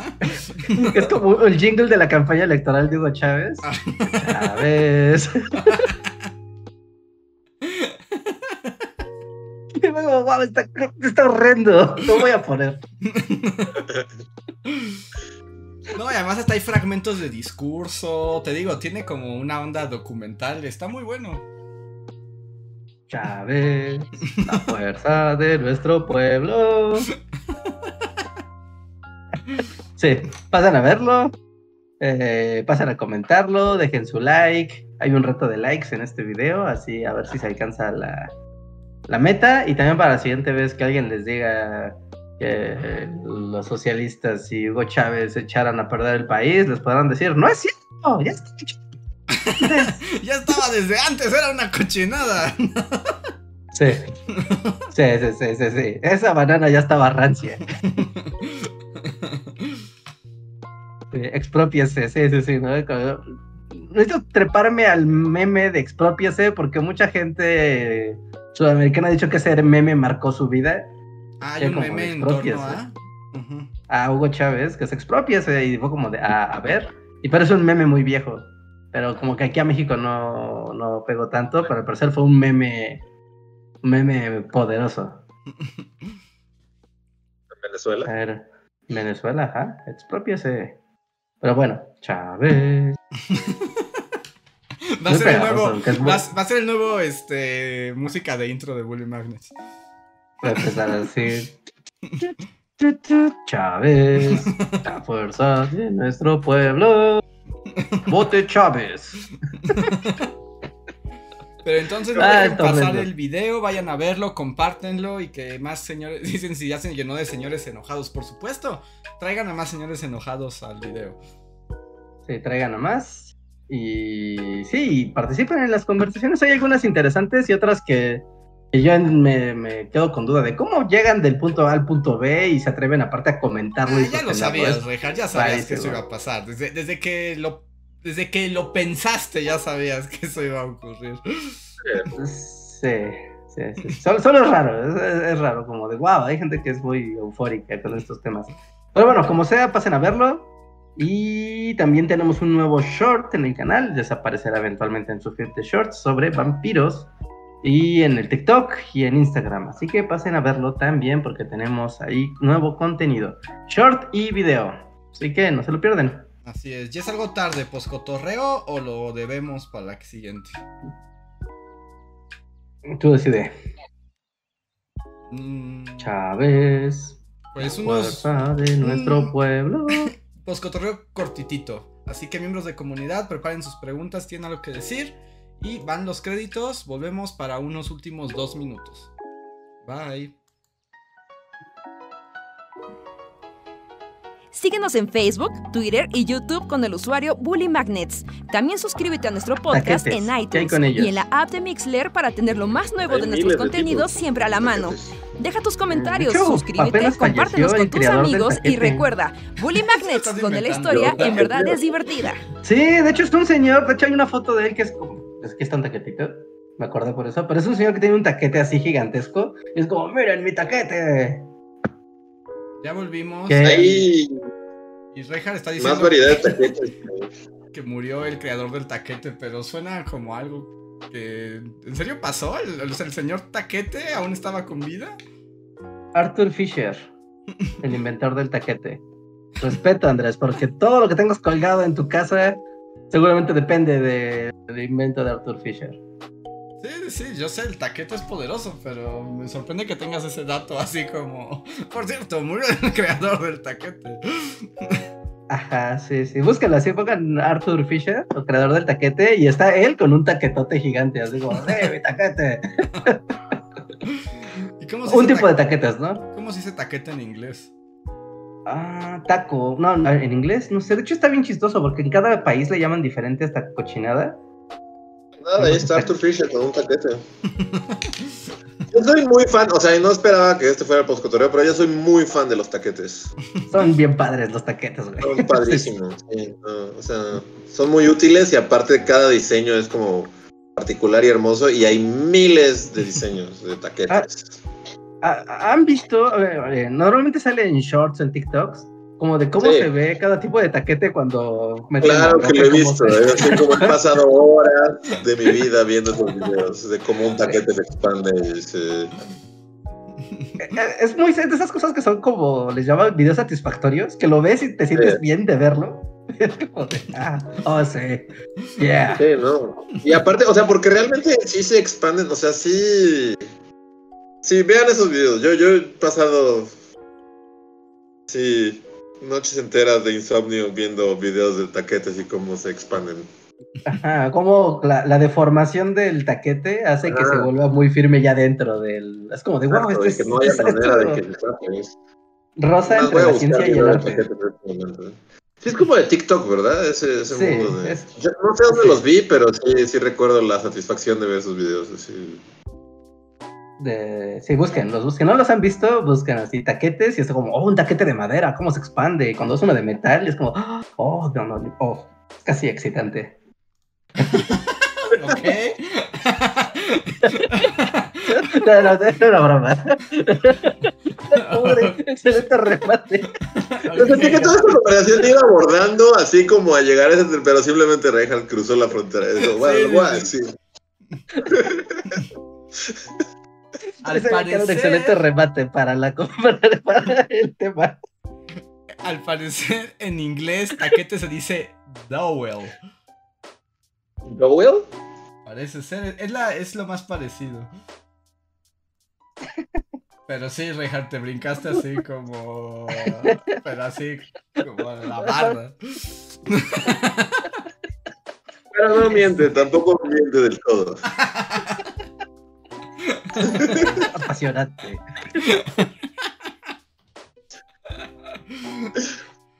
A ver, están aquí Daniel Gaitán, Dani, Shadow, Eno Dialubaste, que nos dice: me suscribí y es la primera vez que los encuentro en vivo. Muchísimas gracias, Eno, y bienvenido. Bienvenido, gracias. Catalina escribe: espera, ¿qué?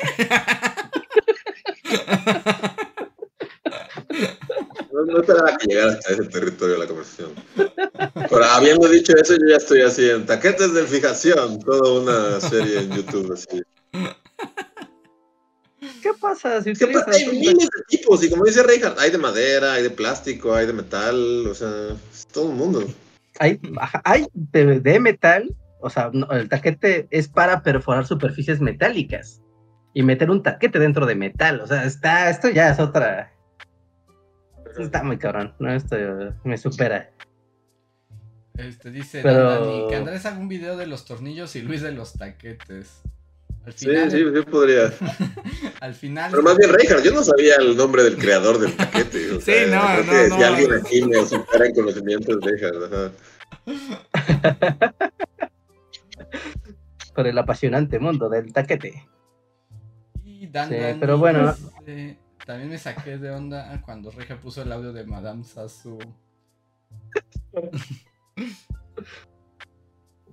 Sí, voy a poner de fondo de escritorio a este señor abrazando su taquete, Artur Fischer, así con su taquete. Yo llegué a un video de taquetes Fischer, es toda una industria. Y tienen animaciones de cómo funcionan sus taquetes Fischer. ¿En serio? A ver. Bueno, con palomitas en cuanto se acabe esa transmisión. Es como, disculpen, con permiso. Sí. Wallplug. Es que entiendo, puesto taquete, es una palabra muy rara, ¿no? Como taquete, como que no... Si no sabes qué es un taquete y te dicen la palabra taquete por sí sola, como que no te remite en sí misma a qué significa eso, ¿no? Pero muchas cosas en el mundo, herramientas y en el mundo Home Depot tienen nombres raros realmente. Sí, ¿no? Como ¿ustedes no les voló la cabeza cuando se enteraron de por qué el resistol se llama resistol? No lo sé tampoco. Persona que podrías crear todo un canal de YouTube con todo tu conocimiento de... Datos de ferretería. De ferretería de rey. No, ya encontré cómo se dice... No, ya encontré el nombre correcto de estos taquetes en inglés y pierde todo el encanto. Porque se llaman... Expanding Wall Plug. Ajá, Wall Plug, ¿no? Ajá, es como... Sí. Taquete es un gran nombre. Taquete, no se te olvida nunca. Es como... Hasta cuando dicen, pásame un taquete, hasta sientes que vas a hacer algo importante. Ajá. Sí, ¿cómo instalar un taquete expansivo? Expansive tack. ¿No? En Sudamérica les dicen tarugos o tapones. Que tacos en España. Tacos. Okay. Sí. Pero bueno, ya vámonos. No esperaba porque... Sí. Bueno, además, no ya solo hablamos de esto medio minuto y Reja ya va a poner al señor Fischer en la portada. Medio minuto, los últimos medio minuto, sí. Son 4 horas de fútbol y así, solo al final es taquete, pero la portada es taquete. Soy una apasionada del taquete, así de... Para contener tengo que hablar de taquetes. Muy bien, pues ya vámonos de aquí. Pues descansen, chat, muchísimas gracias. Busquen sus taquetes, disfrútenlos y nos vemos para la próxima. Bye. Hay que hacer un canal de lo-fi, pero ilustrado con taquetes. ¿Sí? Basta, Rehan, basta, Rehan.